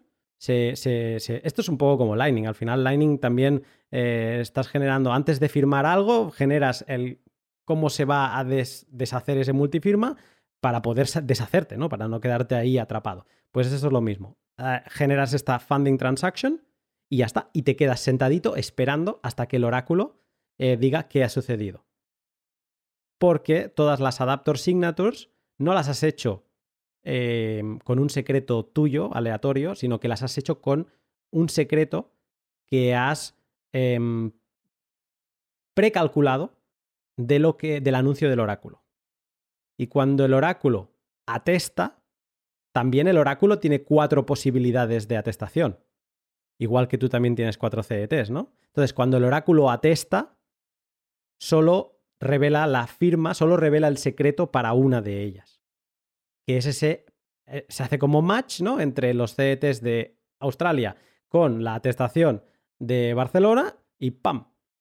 Y se libera, digamos que una transacción se hace válida. Una firma de una transacción se hace válida. Las otras siguen siendo inválidas. Esto es un DLC. Más o menos complicado, o sea, con más o menos supuestos, pero esto en esencia es un DLC, ¿no? Sí, sí, sí, sí. Yo creo que, em, como dices tú, que la cantidad de lo que la complejidad yo creo que sale sobre todo de la cantidad de CETs, ¿no? La, la expresividad del contrato, obviamente cuando el caso binario de la moneda al aire pues es relativamente fácil, pero eh, luego pues eso, simplemente una, cuestión de coordinar esas, ese número de transacciones de, de, distintas firmas, de guardarlo todo y de luego saber cuál utilizar cuando el oráculo realmente habla al final. Claro, en el caso del que tú hablabas, de Ichisats, de, de pronosticar un precio, claro, em, si no nos vamos a los decimales, si nos quedamos en la unidad del valor del precio de Bitcoin, eh, si el precio, sabemos que Bitcoin a veces hemos llegado a ver velas de 10.000 dólares en un día, eh, si vamos a aceptar la tolerancia de los rangos de la apuesta, digamos, porque en todo esto se le puede llamar producto financiero, derivados, tal, pero al final no dejan de ser pronósticos o apuestas sobre una, un evento futuro. Apuesta tiene connotaciones negativas, pero si te hago si hablamos de pronósticos, no. entonces, bueno, eh, da igual, que cada uno lo entienda como quiera, pero todo al final es lo mismo. Pero si en este caso del Barça teníamos cuatro supuestos, claro, ¿cómo, o sea, eh, ¿cómo lo gestionáis en un tema de precio cuando Bitcoin es tan volátil y vosotros os estáis eh, anclando este valor al dólar, ¿no? Que es que desde con, o sea, Bitcoin es volátil con respecto al dólar. Al final, la famosa broma de Bitcoin con respecto a Bitcoin es one Bitcoin is one Bitcoin, ¿no? es sencilla. Pero con respecto al dólar es bastante volátil. Entonces, em, si imaginamos que tú tienes que aceptar que Bitcoin puede tener una volatilidad de 10.000 dólares en un día y tú estás permitiendo una apuesta al dólar, pues desde ese punto que era el multifirma 2 de 2, tiene que salir un peine de 10.000 CETs, como mínimo. Entonces supongo que en vuestro caso aceptáis, no sé, reducís el rango a, valores de 100 en lugar de, de, cada dólar, si no es rangos de cada 100 dólares, o cómo lo hacéis en concreto. Sí, es una buena aproximación a lo que hacemos. Eh, de hecho, esto está lo que hacemos no es exactamente nada rompedor, o sea, precisamente en el proyecto este del que hablábamos antes de DLC Specs hablan de este tipo de problemas, ¿no? De, reducir el número de CETs en casos en los que, pues eso, de casos continuos, ¿no? Como el precio de Bitcoin, ¿no? Que puede ser de, digamos, de 0 a, a 100.000 dólares, por decirlo así, en, en un... Yo creo que literalmente nosotros consideramos la posibilidad de que Bitcoin suba hasta Depende del oráculo realmente, es lo que el oráculo pueda ser, es capaz de atestar, ¿no? En nuestro caso, no sé si el oráculo es un millón, simplemente por, por, por si acaso, ¿no? O sea, porque obviamente no esperas que eh, fluctúe tanto en la siguiente firma, pero para, no sé, para el, para el futuro, sobre todo. Entonces, lo que tienes que hacer, o bueno, no tienes por qué, podrías generar una firma, un CET por cada posibilidad, pero es, eh, no es... Eh, vamos, no, no es muy práctico el hacer eso, ¿no? El hacer eh, un millón de, de, CETs, porque no, pues, imagínate los gastos de, de, generación de esas firmas que van asociadas a cada CET, la comunicación que tienes que hacer para enviar esas firmas al, y recibir las firmas de tu de, la persona con la que estás haciendo el DLC y luego también que tienes que guardar esas firmas y los, las transacciones asociadas también.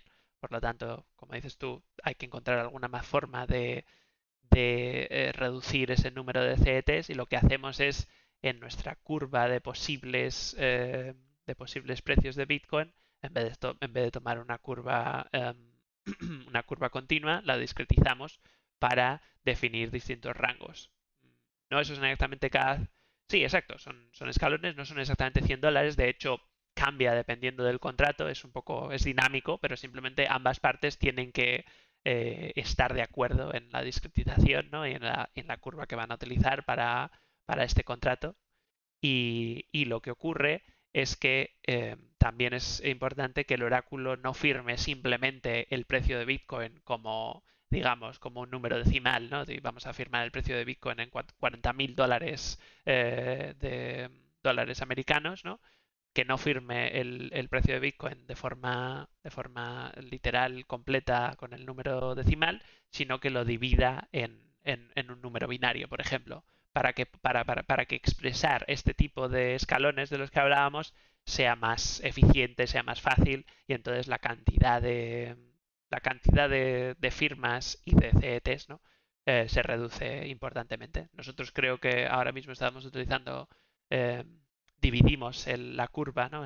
la, parte, eh, suave de la curva, ¿no? Eh, la dividimos en 200, eh, en 200 tramos en, nuestra aplicación actualmente, no creo que está determinado así.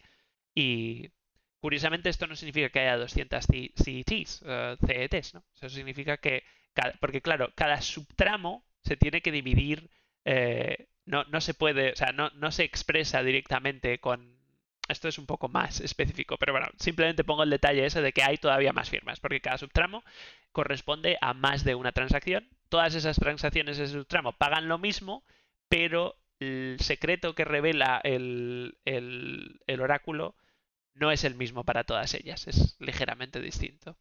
Es por, la, por esta combinación de, bueno, porque el oráculo, el, oráculo no sois vosotros y por lo tanto digamos que quizá os adaptáis a los valores resultantes que puedan salir y tenéis que dar una respuesta a todos esos valores aunque vosotros lo hayáis dividido a 200. Exacto. Sí, es una perfecto. Yo creo que eh, es una muy buena explicación. Exacto. Simplemente tenemos que dependemos de la discretización, no de la discretización, de la, de la de la expresión del oráculo del precio, que es en binario en este caso, y por lo tanto, pues como, como no, se, no es exactamente la, misma la forma en la que discretizamos la curva, eh, de hecho esta forma es dinámica, como decía antes, pues entonces tenemos que, tenemos que ser capaces de expresar todos los, los posibles precios que el oráculo va a ser capaz de atestar en el futuro. Vamos con una pregunta que yo creo que es donde podemos explicar las virtudes, porque ahora quizá alguien nos ha seguido hasta aquí dice, Vale, no me he perdido, pero bueno, eh, todavía no acabo de verle el potencial a esto. O sea, no sé por qué está Luna tan motivado. Yo creo que una de las... Para mí ya hay razones suficientes, ¿no? Pero una de las razones, o sea, una de las maneras que creo que es interesante verlo es, mm, bueno, haciéndote una pregunta, de decirte, oye, tanto DLC, tanta historia que me estás contando, cuando esto en verdad lo podríamos armar en un 2 de 3 con el oráculo y mm, que, o sea, que eso, pues, por ejemplo, si yo soy el oráculo, ¿no? Y tú y tu compañero sois los que queríais hacer esa apuesta de mm, sobre el Barça, pues hoy entramos los tres en un multifirma 2 de 3 y cuando, en lugar de yo atestar de una manera así compleja, ¿no? Cuando ponéis los fondos vosotros dos y cuando gane el Barça, por ejemplo, mm, tú te enfadarás porque no ibas, no estarás contento eh, estará contento tu compañero, y entonces, pero tu compañero solo se tiene que poner de acuerdo conmigo, que yo soy un oráculo bueno y voy a decir la verdad, y ya está. Firmamos entre él y yo, y, esos fondos van a, a, su wallet. Y esto ya, ya, se podía hacer antes de, del paper de Touch en el 17. Em, ¿Por qué los DLCs son una mejor forma de hacer este tipo de, mm, de apuestas.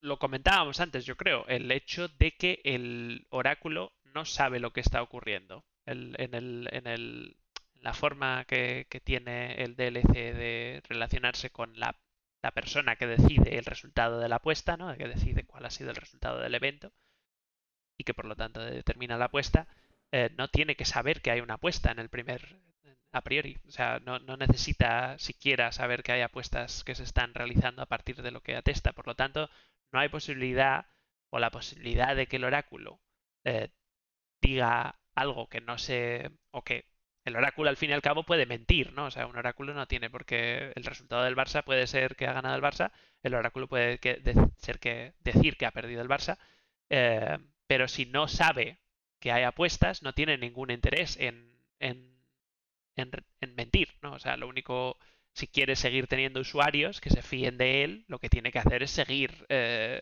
eh, haciendo atestaciones válidas, ¿no? Atestaciones que son reales porque todo el mundo puede ver lo que ha hecho el oráculo.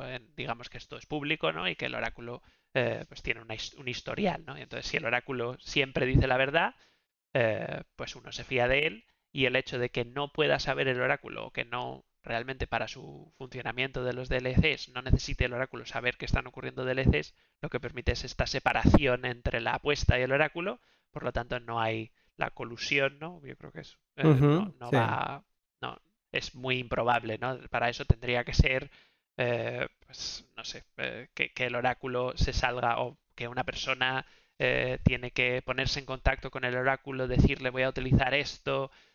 No, está, por lo menos, no está definido como parte del, de la, del contrato que tiene que involucrar al oráculo de forma eh, directa y que el oráculo lo sepa. O sea, en el ejemplo que decías tú, el oráculo claramente sabe lo que va a ocurrir y sabe cuál es la consecuencia de lo que va a atestar. Por lo tanto, puede simplemente eh, ser amigo de uno de los dos. Tú eh, podrías Tú podrías decirle, mira, si dices que ha ganado el, Nápoles, pues yo te doy 800 sats de, mi compañero, te los doy a ti. O sea, tú podrías sobornarle en este caso. Sí, sí, totalmente, totalmente. Y obviamente, para ser sinceros, uno también puede sobornar a un oráculo que no, que no sea parte de, o sea, un oráculo de DLCs. Lo que pasa es que la mecánica para hacer eso es mucho más complicada y luego de por sí los DLCs lo que van a tratar de introducir en el futuro, ¿no? O bueno, de hecho ya es parte del, de la especificación de la que hablaba antes, es la posibilidad de utilizar múltiples oráculos para que no sea fácil el pues eso, sobornar a uno y que, que te permita ganar, ¿no? O sea, ese es el, ese es el endgame de todo esto, diría. Claro, porque un oráculo puede no saber. Em, o sea, un oráculo en un DLC no sabe cuántas personas están utilizando su atestación. Puede ser nadie o puede ser un millón de personas que estén utilizando su resultado. Pero un oráculo tampoco sabe Sí, porque imagínate que se hace muy popular y lo lee por Twitter, que mucha gente se está apoyando en él y dice, ah, pues mm, mira, pues voy a dejar sobornarme para hacer un exit scam y, me voy con lo que me pague la gente, ¿no? Pero el oráculo tampoco sabe, ahora mismo sí, porque casi todo lo que se utilizan son oráculos simples eh, de, de normal, pero en un futuro se podrán utilizar multioráculos, que esto es como un oráculo que es un multifirma, que es un threshold. Eh, entonces, si ese oráculo se cree que, yo que sé, que, es el amo del mundo y que puede hacer lo que quiera, pero mm, quizá no sabe que la apuesta que habéis hecho tú y tu compañero, en verdad habéis tomado, le habéis tomado a él como oráculo y a cinco más. Entonces, los otros cinco dicen la verdad y él dice la mentira. Y este multi-oráculo coge como un tipo de la mayoría, ¿no? Y eh, entonces atesta que ah, el resultado real, ¿no? Y él se queda, primero, pierde toda su credibilidad eh, no causa el efecto que pensaba causar y esa es una de las grandes gracias ¿no? de esto de, separar. Pero yo, le veo también otro punto, eh, que tú ahora que hablabas de todos estos CDTs que se tienen que ir preparando, que la gracia de los DLCs es, primero, todos estos miles de esquemas complejos que, todavía no hemos descubierto de las cosas que se pueden hacer, ¿vale? Em, pero luego a lo que ya se está haciendo es la escalabilidad y la poca huella Mm, que estamos dejando en la cadena de, bloques. O sea, la privacidad de no dejar huella del contrato. O sea, una vez esta transacción de tuya y de tu compañero se finaliza y gana él o ganas tú, lo único que se ve es el gasto de un multifirma a una dirección simple. Que no sabes si es simple o no hasta que no gaste, ¿no? Pero em, a una dirección. No sabes que eso puede ser un canal de Lightning, puede ser un 2 de 2 de un DLC, puede ser mil cosas, pero no sabes qué ha habido ahí. Puede ser un, 2 de 2 por, porque sí. Y eso es, la privacidad es uno de los factores eh, fundamentales. En el caso del, 2 de 3 con, el con, con, una tercera parte, pues esa tercera parte sí que sabe que ha habido un contrato. No, y de, de hecho, claro, se publica el script, o sea, se publican... Lo ve todo el mundo. Lo ve todo el Exacto. Lo ve todo el mundo. Pero eh, también es la escalabilidad. O sea, el, ahora mismo, sin, sin, sin Taproot, eh, sí que estamos dejando la huella de cerrar un 2 de 2.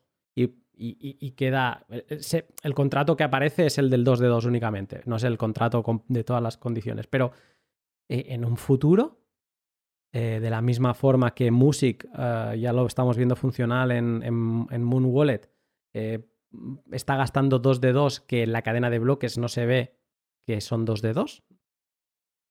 En un futuro, tú incorporas estos estas funcionalidades de Ichisats, de, de, que ahora te preguntaré por ello, que son CFDs, que esto es un concepto que quien haya estado en mercados lo, lo tiene más por la mano, ¿no? En Forex y demás, eh, pues hay mucho de CFD. Pues puedes estar haciendo CFDs y lo único que aparece en la cadena de bloques es un movimiento de fondos que va de aquí a aquí, de allí a aquí, de allí a cada, pero no se ve nada. Y escalable, o sea, claro, yo, mi nodo no ve incrementado eh, su, toda la información de Ucho set y demás que tiene que almacenar, eh, de todos los contratos que tiene que almacenar, porque de la cadena de bloques, porque eso todo queda fuera. Son estos contratos invisibles que, se les llama. O sea, eh, las ventajas son brutales, por no hablar de, de esa posibilidad de ideas que están todas todavía por crear o la gran mayoría por crear. Sí, yo creo, además también es importante saber que, como el, ejemplo en el que poníamos al oráculo o al, notario, ¿no? Directamente en el contrato, para el notario también es una cuestión de, scalability, ¿no? De escalabilidad. Eh, el, hecho de que tiene que estar involucrado directamente en ese contrato y por lo tanto si el oráculo realmente eh, pues eso, tiene que, tiene que estar involucrado directamente. Esto significa que tiene que tener comunicación directa con estas, eh, con estas partes. Por lo tanto, su trabajo es mucho más complejo que cuando simplemente está eh, pues generando eventos, ¿no? O sea, que son simplemente como los anuncios y las atestaciones y eso es todo. O sea, no, no, no hay más. Es, mucho más simple en ese caso y, y, y efectivamente, como decías tú, pues la, en el caso de, aplicar todas estas distintas tecnologías, que algunas están en Bitcoin ya y otras, otras pueden, pueden llegar, ¿no? Pues la posibilidad de que, de que todo lo que ocurre eh, en estos en estas aplicaciones un poco más complejas, las más interesantes, yo creo, para, para Bitcoin, que no dejen huella, ¿no? Y que, y que permitan a cada uno tener la seguridad de que lo que están haciendo pues no, no es público porque es una, yo creo que es una propiedad muy interesante del blockchain que todo sea público, pero también es muy interesante en otros tipos de blockchain el hecho de que tú tengas la, la por lo menos la decisión, ¿no? De, de saber si quieres que algo que, que, algo que estás realizando sea público o, o si lo quieres eh, si quieres que, tengas tú al menos el control de quién lo puede saber, ¿no? Si viene el eh, Hacienda, pues le puedes decir, sí, mira, he hecho esto, esto, esto, otro, pero no tiene por qué saber nadie más, ¿no? O sea, no, no, hay necesidad de que, de que sea así. Es, eh, es eh, ya digo, es, está todo, muchas cosas están por hacer, pero si te pones a pensar un poco y cuando entiendes un poco en profundidad cómo funcionan las adapters y esto de cómo condicionas con un secreto que depende de otras cosas, las posibilidades son enormes, pero esto de la escalabilidad es así. O sea, este millón de personas que podrían participar en un DLC, si estuviéramos hablando del esquema del 2 de 3, estarías obligando a ese oráculo a participar en un millón de multifirmas que debería luego participar firmando en todo ese millón de, multifirmas en, base a los resultados que cada, o sea, que ha tocado para cada uno, ¿no? O sea, se pega un tiro. No funciona. O sea, realmente no, es si, hay. Exacto. Mientras que ahora sí, ahora es que el oráculo no sabe de, qué manera está teniendo éxito o no. O sea, em, sí que hay modos, o sea, ahora he leído mucho que se está intentando ver de qué manera monetiza ¿no? el oráculo, porque ese es, la, eh, este es un trabajo que tiene que estar remunerado de alguna forma. Pero es como otra discusión que ahora está sobre la mesa y es interesante em, el, ver de qué manera se puede monetizar. Pero bueno, eh, tengo dos preguntas de oráculos. Em, nosotros somos Don't Trust Verify, aquí no se puede confiar en nadie. Ya hemos explicado que mm, estamos un DLC es una forma de trust minimize, es un esquema de, confianza mínima, que además se puede reducir mucho con esto que hemos dicho de los multi multioráculos. Pero hay otras situaciones, o sea, yo creo que con multioráculos, hombre, claro, se pueden, pueden coludir entre todos, ¿no? Pero eh, digamos que empieza a complicarse cada vez más, ¿no? Mucho. Mm, pero hay otros casos que vale la pena comentar. Eh, un caso es qué pasa si el oráculo se ha vuelto loco y firma dos resultados. Firma que el Barça gana y que el Barça pierde. Claro, en ese momento tú y tu compañero estáis, los participantes de la apuesta, tenéis una transacción válida que os da todos los sats a cada uno de vosotros. Em, ¿qué, qué podemos decir de esto? Lo primero es que no debería ocurrir, obviamente, ¿no? O sea, no, tú has puesto, tú has depositado tu confianza en un oráculo que, hasta donde tú sabes, va a actuar en su, en, su máximo interés. Pero luego, quizá, eh, quizá todavía más importante, es que si el oráculo hace esto, realmente lo que va a hacer es eh, realizar dos firmas con el mismo nonce. Y esto lo que, lo que acaba por, por, eh, eh, lo, que, lo que acaba ocurriendo con esto es que cualquier persona con ambas firmas eh, puede combinarlas para deducir la clave privada del oráculo. Por lo tanto, no tiene, el oráculo no tiene ningún interés en, hacer eso. O sea, eso ya de por sí rompe el, al oráculo el realizar ese tipo de, de acción que describes. Y, y luego en el, o sea, en este caso que estamos diciendo que, como ya digo, no está, no es el, no es para el interés del oráculo, no es, va en contra de sus propios intereses en realidad, porque a partir de entonces pierde la credibilidad y, y todo lo que ha hecho se rompe y ya nunca más va a poder operar con la misma clave pública. Em, aparte, pues eh, eh, se, se, trata de un caso en el que una de las transacciones ganaría en la, en la en el blockchain, ¿no? La, que primero llega. Una especie de fee race. Obviamente, Exacto, sí. Race condition y, y entonces ese, pero sería la, imagino que sería la última vez que ese oráculo fuese utilizado. Yo creo que por eso es tan importante que encontremos un modelo en que los oráculos se, vean recompensados, porque será una cuestión de, de, prestigio, o sea, de reputación, perdón, mejor. Em, entonces el oráculo mm, Pepe tendrá un prestigio brutal eh, atestando resultados de elecciones y entonces el, oráculo Pepe cobrará 100 sats por atestación de todos los participantes y digamos que, o 10 sats si tiene mucho éxito, eh, y estará como súper bien recompensado y estará en su interés que esa reputación no se manche, eh, porque habrá otros oráculos que querrán hacer lo mismo, porque eso es tan sencillo como firmar. Y em, también hay otra cosa, que es que en la clave el oráculo, una atestación es una firma eh, con una firma, con una clave privada. Entonces, eh, ya he visto es que. No necesariamente. Bueno, claro, una atestación es un secreto.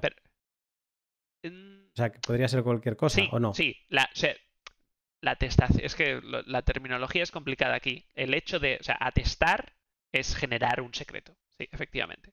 Eh, pero el, la forma. O sea, el algoritmo de atestación en, yo creo que tanto, digamos, en DLC specs, ¿no? que este, esta especificación de la que hablábamos antes, ahí sí es una firma de Schnorr, pero luego el compañero este del que hablaba antes, mi, mi, ex compañero Lloyd, eh, define, y es de hecho es la, la atestación, el, algoritmo de atestación que utilizamos nosotros en Ichizats, es eh, no, no necesita una firma, es más simple todavía.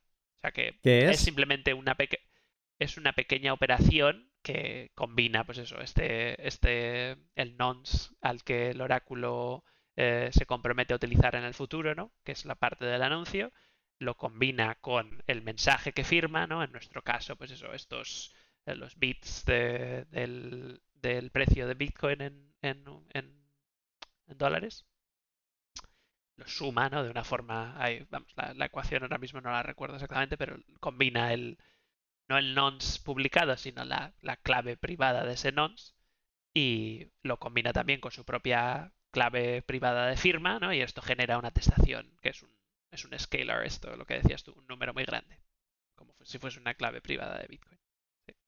Y lo que la, la diferencia simplemente es que en Schnorr, que también es súper simple, pero en Schnorr sí se utiliza un hashing algorithm, ¿no? Un eh, SHA-256 o lo que se utilice, y en este caso ni siquiera es necesario. O sea que no. o sea, menos cómputo. es menos cómputo y es más simple todo y tiene otras propiedades interesantes. ¿Por qué decía yo lo, hacia dónde iba? Que yo supongo que ya sabes hacia dónde iba. Eh, que me encanta que me digas eso porque es una parte que no, no conocía. Eh, iba a, que el oráculo, en mi mundo vanilla de DLC, en que las atestaciones se hacen con una firma que detrás hay una clave privada, es que en esa clave privada, eh, que es de Bitcoin, se le pueden poner fondos. Y mm, entonces puede tener mm, esto en...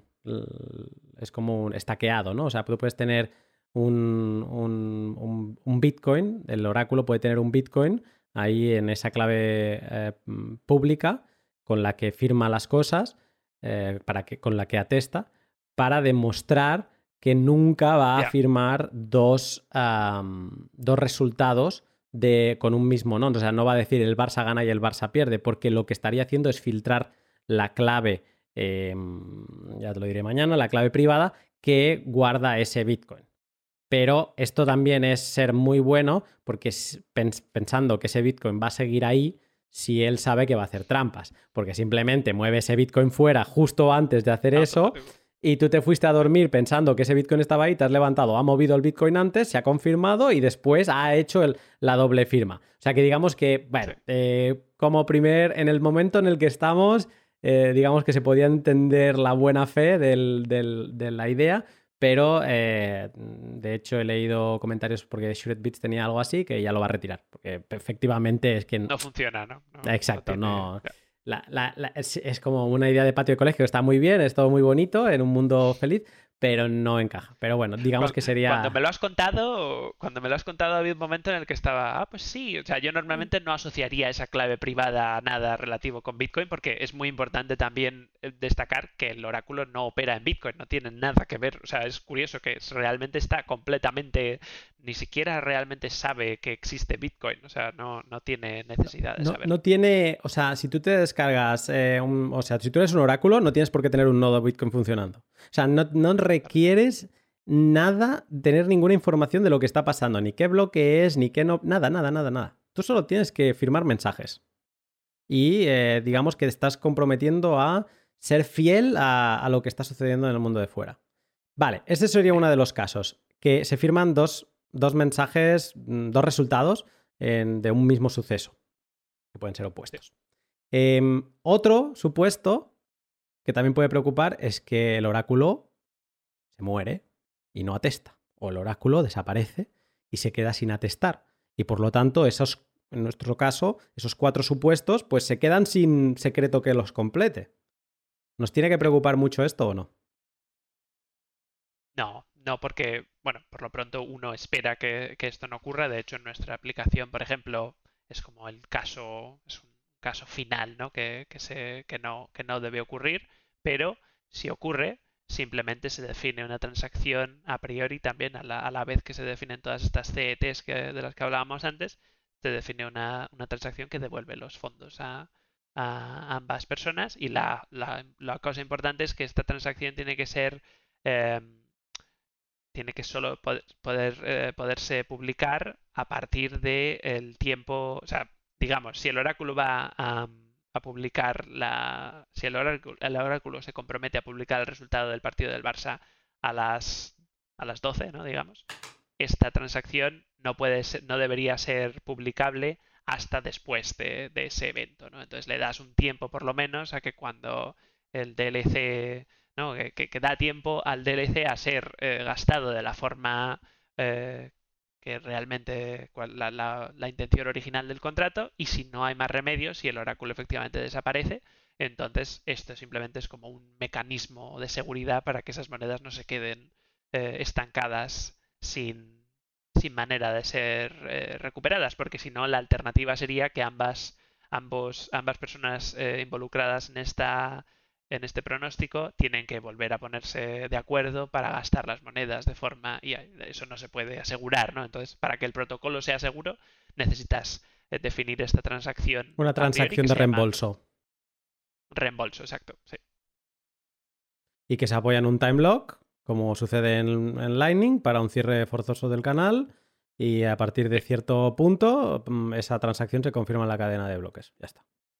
Si el partido del Barça-Nápoles es el miércoles, el jueves, creo, o el miércoles, no sé, em, pues entonces ponemos un time lock que si el domingo mm, o el miércoles de la semana siguiente no, no se ha solucionado el tema, por cualquier razón, por mm, porque el oráculo ha desaparecido, porque mm, no se ponen las partes, o por ejemplo, has ganado tú, pero no te llevas los fondos porque estás de vacaciones, yo me quedo callado espero a la semana que viene y pum, me llevo con una refund transaction, me llevo mis fondos porque tú no los has reclamado a tiempo, por ejemplo. ¿No? Sí, podría ser. Sí. Vale.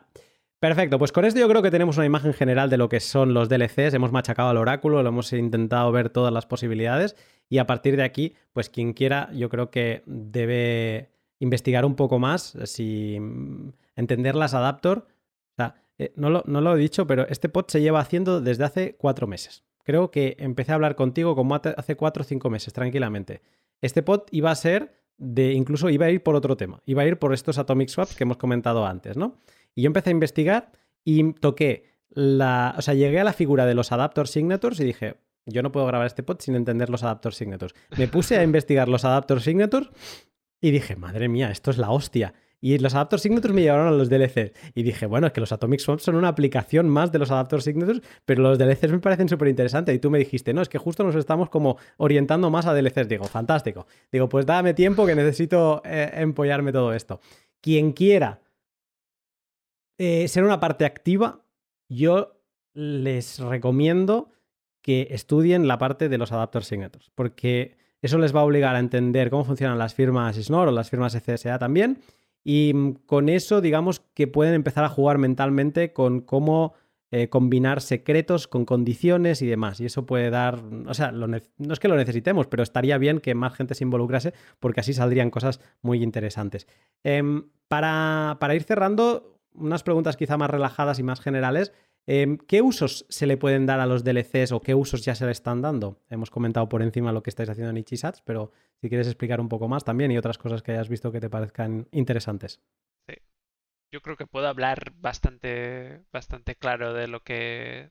De, la aplicación que estamos desarrollando nosotros. Como bien dices, hace unos meses eh, nos, nos pusimos manos a la obra para empezar a, a desarrollar sobre DLCs, ¿no? Era un, era un concepto que conocíamos, ¿no? Que obviamente, como dices tú, lleva mucho tiempo, eh, igual que llevaba mucho tiempo también el concepto de scriptless scripts y luego pues poco a poco fuimos eh, involucrándolo en nuestro día a día, eh, en, la empresa en la que trabajo, en Coblox y, en el Commit, ¿no? En el proyecto Commit del que hablábamos. Y, y entonces ahora mismo estamos desarrollando una aplicación que se llama HSATS, lo hemos mencionado eh, varias veces y como decíamos es esta habilidad, esta capacidad para em, hacer una apuesta con respecto al, precio de Bitcoin en el futuro. Esto tiene un nombre en el mundo financiero, ¿no? que lo has mencionado tú antes también, que es un CFD, eh, que es un, es, un, producto que lo, que lo que determina es que dos personas o dos entidades ¿no? ponen un poco de, eh, de dinero en un, en un contrato, ¿no? Eh, y, lo que, y luego ese dinero se vuelve a repartir dependiendo de cómo se comporta el precio de otro, eh, de otra, de otro valor, ¿no? De otra, de otra moneda, por decirlo así. En nuestro caso específicamente es dos, dos, dos, dos, partes distintas. se llegan al acuerdo de que van a poner en un contrato una cantidad de Bitcoin, cada uno aporta una cantidad distinta y entonces a partir de esta em, atestación de, nuestro oráculo Olivia, en el futuro ese contrato determina que ganas un poco de Bitcoin, pierdes un poco de Bitcoin o te vas igual, ¿no? Porque puede ser que el contrato resulta que, todo se queda igual, ¿no? Que el precio no fluctúa. Igual, igual ese es el resultado final, ¿no? Eh, estos contratos pueden de hecho la definición original de los CFDs eh, determina que no tienen, eh, son infinitos, por decirlo así, o sea, realmente hasta que una de las dos partes no decide que se acabó, eh, continúan, entonces tú simplemente pues tu, tu apuesta está, eh, se, alarga en el futuro y entonces tú puedes ver un poco, bueno, pues parece que, ahora he sacado beneficios porque yo aposté a que el, precio de Bitcoin iba a subir y entonces pues ahora puedo decidir, ok, ya se, acabó. Lo que hago es que en la próxima, la próxima ronda de, de del oráculo de Olivia, ¿no? En la que va a testar al precio de Bitcoin, lo utilizo para, para ya definitivamente pues eh, irme con lo que con lo que he ganado no sacas eh, se, gasta ese contrato que, es un 2 de 2 como hemos definido antes y entonces pues parte de ese contrato va para mí saco unos beneficios y la otra persona pues obviamente tiene que perder en eh, obviamente porque es todo el dinero que hemos puesto juntos. Em, pero tú te llevas o sea si cada uno ha puesto un bitcoin o sea si tú estás ganando a tu contraparte ya sea porque vas en largo o vas en corto tu beneficio es en más Bitcoin para ti. O sea, es como que Exacto. Eh, es, una, es un oscilómetro de, en función de cómo está el precio, de quién está acertando más el pronóstico, se está yendo hacia un lado o se está haciendo, yendo hacia otro. O sea, tu beneficio lo acabas recibiendo en, más Bitcoin de tu contraparte que te llevas tú. Exacto, exacto. De hecho, el precio, el hecho de que nosotros en esta aplicación estemos eh, basando el resultado de la apuesta en el precio de Bitcoin en, en dólares, eh, es completamente, pues eso es porque es un, es, resulta que es un, es un tipo de instrumento financiero que es interesante, pero podría ser cualquier otra cosa, ¿sabes? El caso es que efectivamente lo que sacas, el beneficio que puedes sacar es en Bitcoin, porque lo que tú, pues como decíamos antes, estamos construyendo directamente sobre Bitcoin y es una forma de darle utilidad al Bitcoin de forma nativa, ¿no? O sea, no necesitas ir a un a un exchange que va a tomar el control de tus Bitcoin y que pues en ese, en ese tiempo no tienes ninguna seguridad de lo que puede ocurrir con tu, con tu dinero, ¿no? Y de hecho ocurren a menudo muchas cosas relacionadas con perder el control de tu Bitcoin para poder utilizarlo. Entonces en esta aplicación tú sigues controlando tus propias claves privadas, ¿no? Es, eh, o por lo menos la aplicación tiene una, un wallet que, es propio de es local a tu ordenador, por lo tanto siempre tienes la posibilidad de, recuperar tu dinero en cuanto, en cuanto se cierra este CFD y, luego pues eso tiene otras otras ventajas, por ejemplo, ¿no? Porque este tipo de, este tipo de, producto financiero, por ejemplo, BitMEX eh, lo ofrece, ¿no? O sea, esto está inspirado, diría, un poco en, en este producto financiero que es bastante popular en, en BitMEX y que pero BitMEX lo que te requiere pues son pues que tienes que crearte una cuenta tienes que eh, tiene que BitMEX tienes que cerciorarse de que eres tú no de que tienes que aportar tu pasaporte tiene una serie de, de, pasos importantes que tienes que dar y la aplicación está como es peer to peer y está todo basado en directamente en Bitcoin no pierdes el control de tu dinero en ningún momento y tienes seguridad de que por el protocolo criptográficamente está demostrado que no hay forma de de, que, de que todo estás protegido en todo momento, ¿no? Eh, obviamente, cuando, cuando haces este tipo, este tipo de cosas en, directamente sobre Bitcoin, eh, tienes una cierta ciertas ineficiencias, ¿no? O sea, no, no tienes la misma experiencia de usuario que puedes tener en BitMEX, por ejemplo, porque, porque ellos tienen la capacidad de, con el control total de todos los fondos, siempre pueden decidir lo que ocurre automáticamente, no tienen que esperar, no existe un oráculo, todo es mucho más simple, pero todo está supeditado a que se comporten de forma correcta y estás dando confianza total en tu dinero a un, actor eh, externo. ¿no?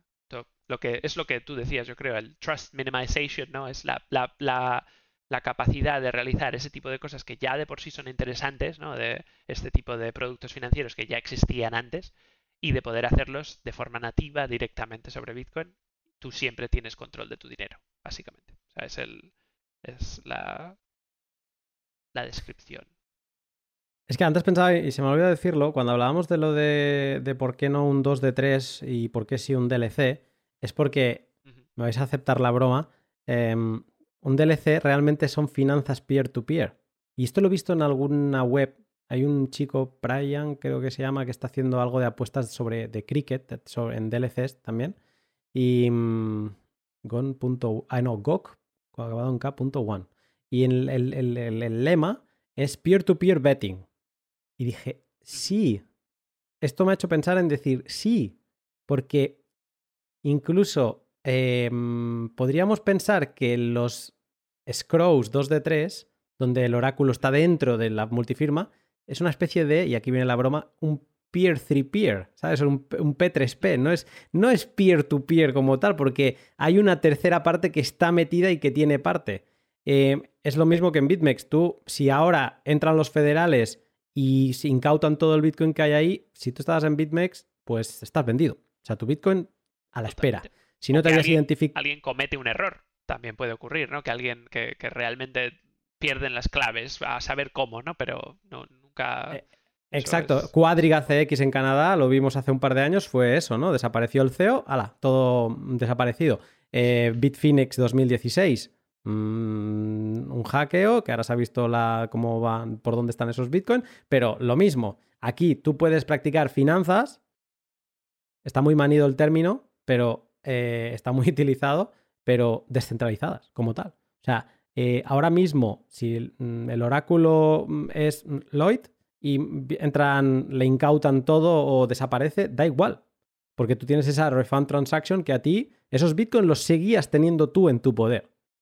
Y eso es el potencial de todo esto, en establecer condiciones que una no aparecen en la cadena de bloques, que son escalables, que son todo lo complejas que tu imaginación pueda dar y que encima no dependen de un tercero. O sea, dime tú a mí qué tan descentralizado, o sea, qué más descentralizado puede ser una, algo tan financiero como un CFD. Es que si no, no hay para emocionarse, yo no sé qué más hace falta yo creo que, es muy interesante. Obviamente nosotros estamos focalizándonos en este instante ¿no? en, CFDs porque, porque parece que es un producto que, se utiliza y que es interesante para, bastante gente. Precisamente BitMEX creo que, mueve bastante volumen en este sentido.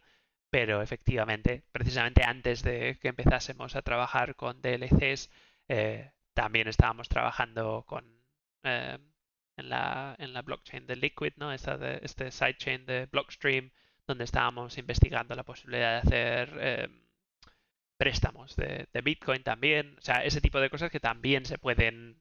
No está. No lo tengo definido en mi cabeza exactamente, ¿no? Pero sé que se pueden realizar ese tipo de, de aplicaciones un poco también interesantes, ¿no? O sea, cosas avanzadas. Eh, voy a hacer como hacen los ingleses, que hacen verbos de todo, ¿no? Eh, y voy a decir que se podría delecear. Ya sé que es duro. pero eh, hay como conceptos que no sabes cómo, pero que tienes esa, esa intuición de que se pueden delecear. Y mm, eh, sé que vamos fatal de tiempo y quiero cerrar con un último comentario para que lo remates como quieras.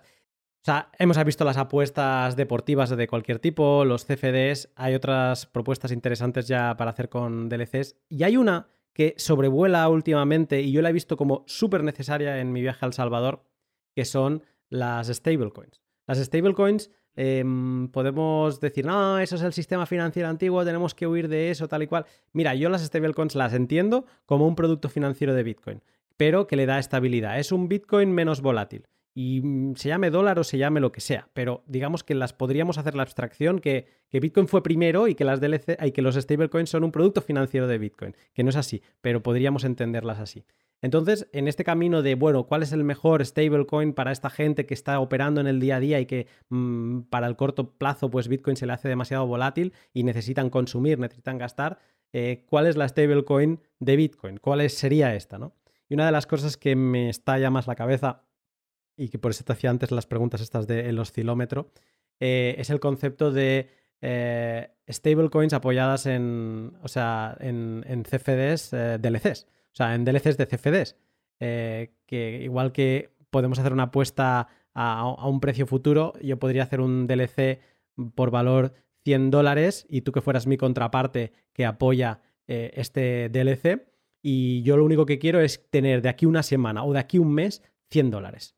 Y entonces, eh, lo único que vamos a hacer es que tú, mm, digamos que te interesa mm, apoyar esa volatilidad porque crees que esto se va para arriba, vas en long, ¿no? Y entonces entramos en un DLC y lo que consigue la otra persona es que de aquí un mes tiene 100 dólares en valor Bitcoin. Seguramente tendrá menos Bitcoin si es que Bitcoin ha subido de precio. Y la otra persona pues se lleva esos sats, ¿no?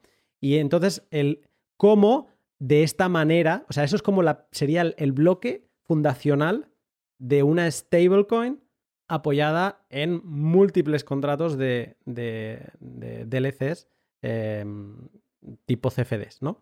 Y esto a mí me explota la cabeza. Porque es algo que sé, de hecho hay unos grants, eh, no unos grants, sino unos... Em, no me sale la palabra ahora, pero que han puesto entre varias personas, sé que está Human Rights Foundation también involucrada, han puesto no sé cuántos, o un Bitcoin o algo así, para quien logre desarrollar em, pues una stablecoin apoyada en este concepto.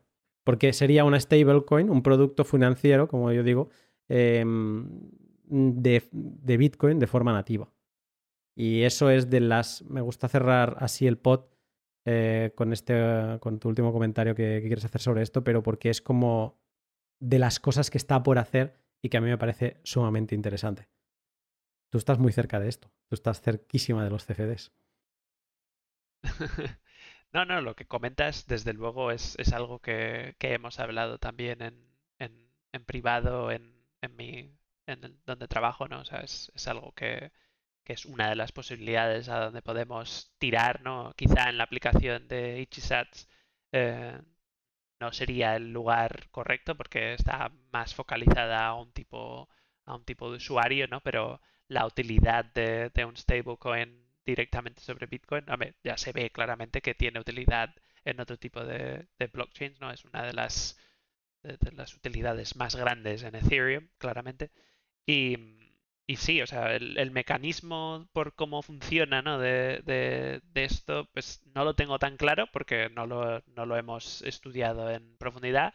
Curiosamente, cuando trabajamos con Liquid hace unos meses, sí que también eh, una de las formas de, utilizar eh, estos... Resulta que Liquid ¿no? tiene una serie de, de opcodes que no están disponibles ahora mismo en Bitcoin y algunos de ellos pueden llegar relativamente pronto eh, a Bitcoin y, por ejemplo, sí, exacto.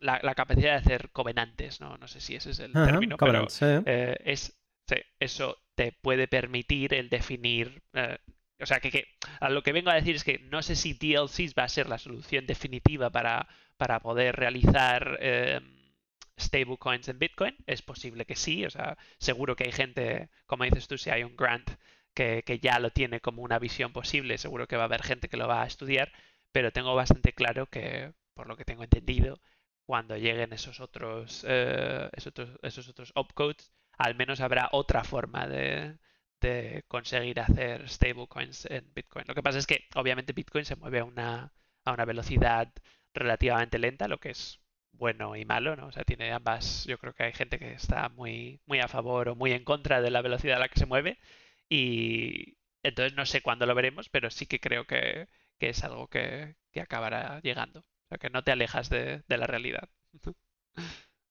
Lucas, te agradezco que hayas encontrado el, rato em, en estas dos horas que hemos charlado.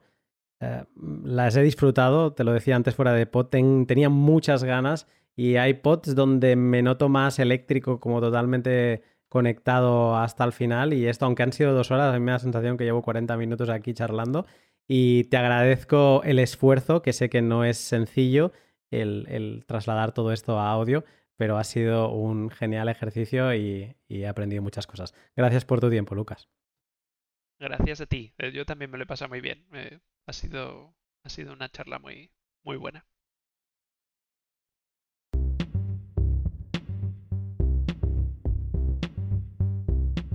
Y hasta aquí el podcast con Lucas Soriano.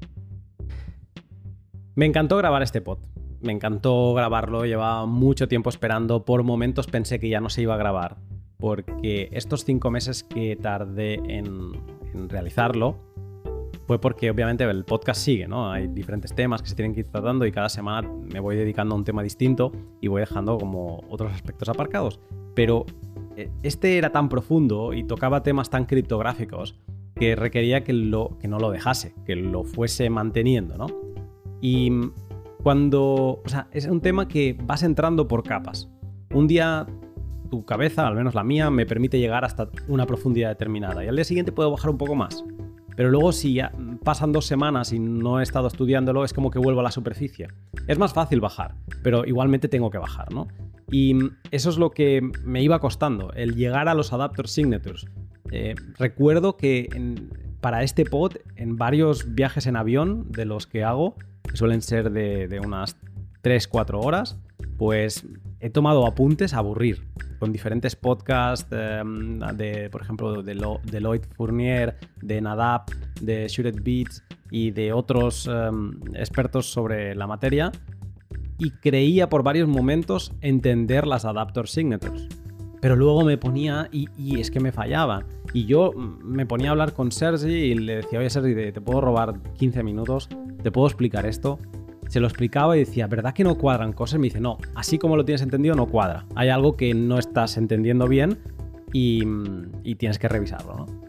Y dándole vueltas, dándole vueltas, hasta que, bueno, empecé a sumar una serie de artículos que me llevaron al final y también preguntando en los grupos de Telegram de, de DLCs, hasta que logré entender esa parte criptográfica que, como decía, está disponible en Patreon y a lo mejor hago un, fundraising para publicarlo en Estudio Bitcoin, pero ya veré. Em, son, son, son geniales. O sea, los DLC, las posibilidades que abren, todavía no somos conscientes y muchas empresas que no veían de qué manera podían construir diferentes productos sobre Bitcoin, los DLCs es una de las puertas. Lightning también. O sea, hay una imagen que he colgado en uno de estos artículos que es Bitcoin es la capa base, es el suelo, y encima de este suelo se han construido diferentes edificios, ¿no? Eh, uno de ellos es Lightning, seguramente es el rascacielos más alto que se está construyendo, el que tiene más esfuerzos y mm, el que sigue más la, filosofía de Bitcoin de mayor descentralización, aunque tiene algunos puntos mm, delicados y luego al lado de este rascacielos uno, un edificio que se está construyendo y que tiene mucho potencial. No sé si de superar a Lightning, eso es muy ambicioso, pero, pero sí de ser un, edificio bastante robusto, es el de los DLCs. Una manera de construir sobre Bitcoin y aportar pues todas las finanzas que se te ocurran, yo creo que se pueden construir en DLCs. Y lo maravilloso del tema es que tú puedes estar en un... En, no me sale la palabra ahora para definir esto, pero eh, como en, un tipo de producto financiero súper complejo, mientras tienes la custodia de tus fondos en todo momento. Y eso me, hace, me hace volar la imaginación. Y hay muchos temas también para solucionar. Creo que es muy importante encontrar la manera en que el oráculo mm, se, se remunere. Eso eliminará vectores de ataque, y también generará, si, hay un oráculo al que se le está pagando, pues eh, habrá oráculos que estarán pensando también en, soluciones, en, proyectos, y todo esto al final volverá a Bitcoin, ¿no? De, alguna manera con, un mayor uso, con una mayor adopción y, con aplicaciones a lo mejor que te descargues un día en el móvil y estés haciendo CFDs, estés haciendo apuestas y por detrás haya Bitcoin, Bitcoin sea el vehículo, pero tú no te des ni cuenta. Y eso, eso me motiva mucho. Eh, pero bueno, hasta aquí el pod y este pod también, como cada semana os cuento, ha sido posible gracias a mis sponsors particulares, a mis Patreon. Eh, gracias a todos, eh, colonos, seleitas, pioneros, que mes a mes me apoyáis económicamente para que pueda seguir dedicando el máximo de tiempo posible a preparar el podcast. ya sea con 2, con 5, con 10 o con 35 euros, cualquier aportación me ayuda un montón. Si te gusta el trabajo que realizo, te animo a que eches un vistazo a mi Patreon. Aunque no hay artículos abiertos, creo que sí que, por ejemplo, está la transcripción del OP, que todo el mundo puede acceder a ella, del pod que grabé con él. Pues eh, sí que podéis ver los títulos de, todas las presentaciones, hay las publicaciones que hago, así que podéis acceder, patreon.com barra lunático, creo que es y, ya veréis que lo llevo manteniendo desde inicios de 2020 y en él encontrarás artículos de criptografía, extractos exclusivos con invitados al pod o el micropodcast Mempool, solo accesible a esta comunidad y donde explico en qué estoy trabajando en cada momento. Puedes apoyarme también practicando el valor por valor, escuchando podcasts en Breeze o Fountain. Y por último, puedes apoyarme dándome like, retweet y en definitiva compartiendo los pods que más te gusten. Ahora sí, hasta aquí el pod. Que pases una gran semana y yo te saludo pronto.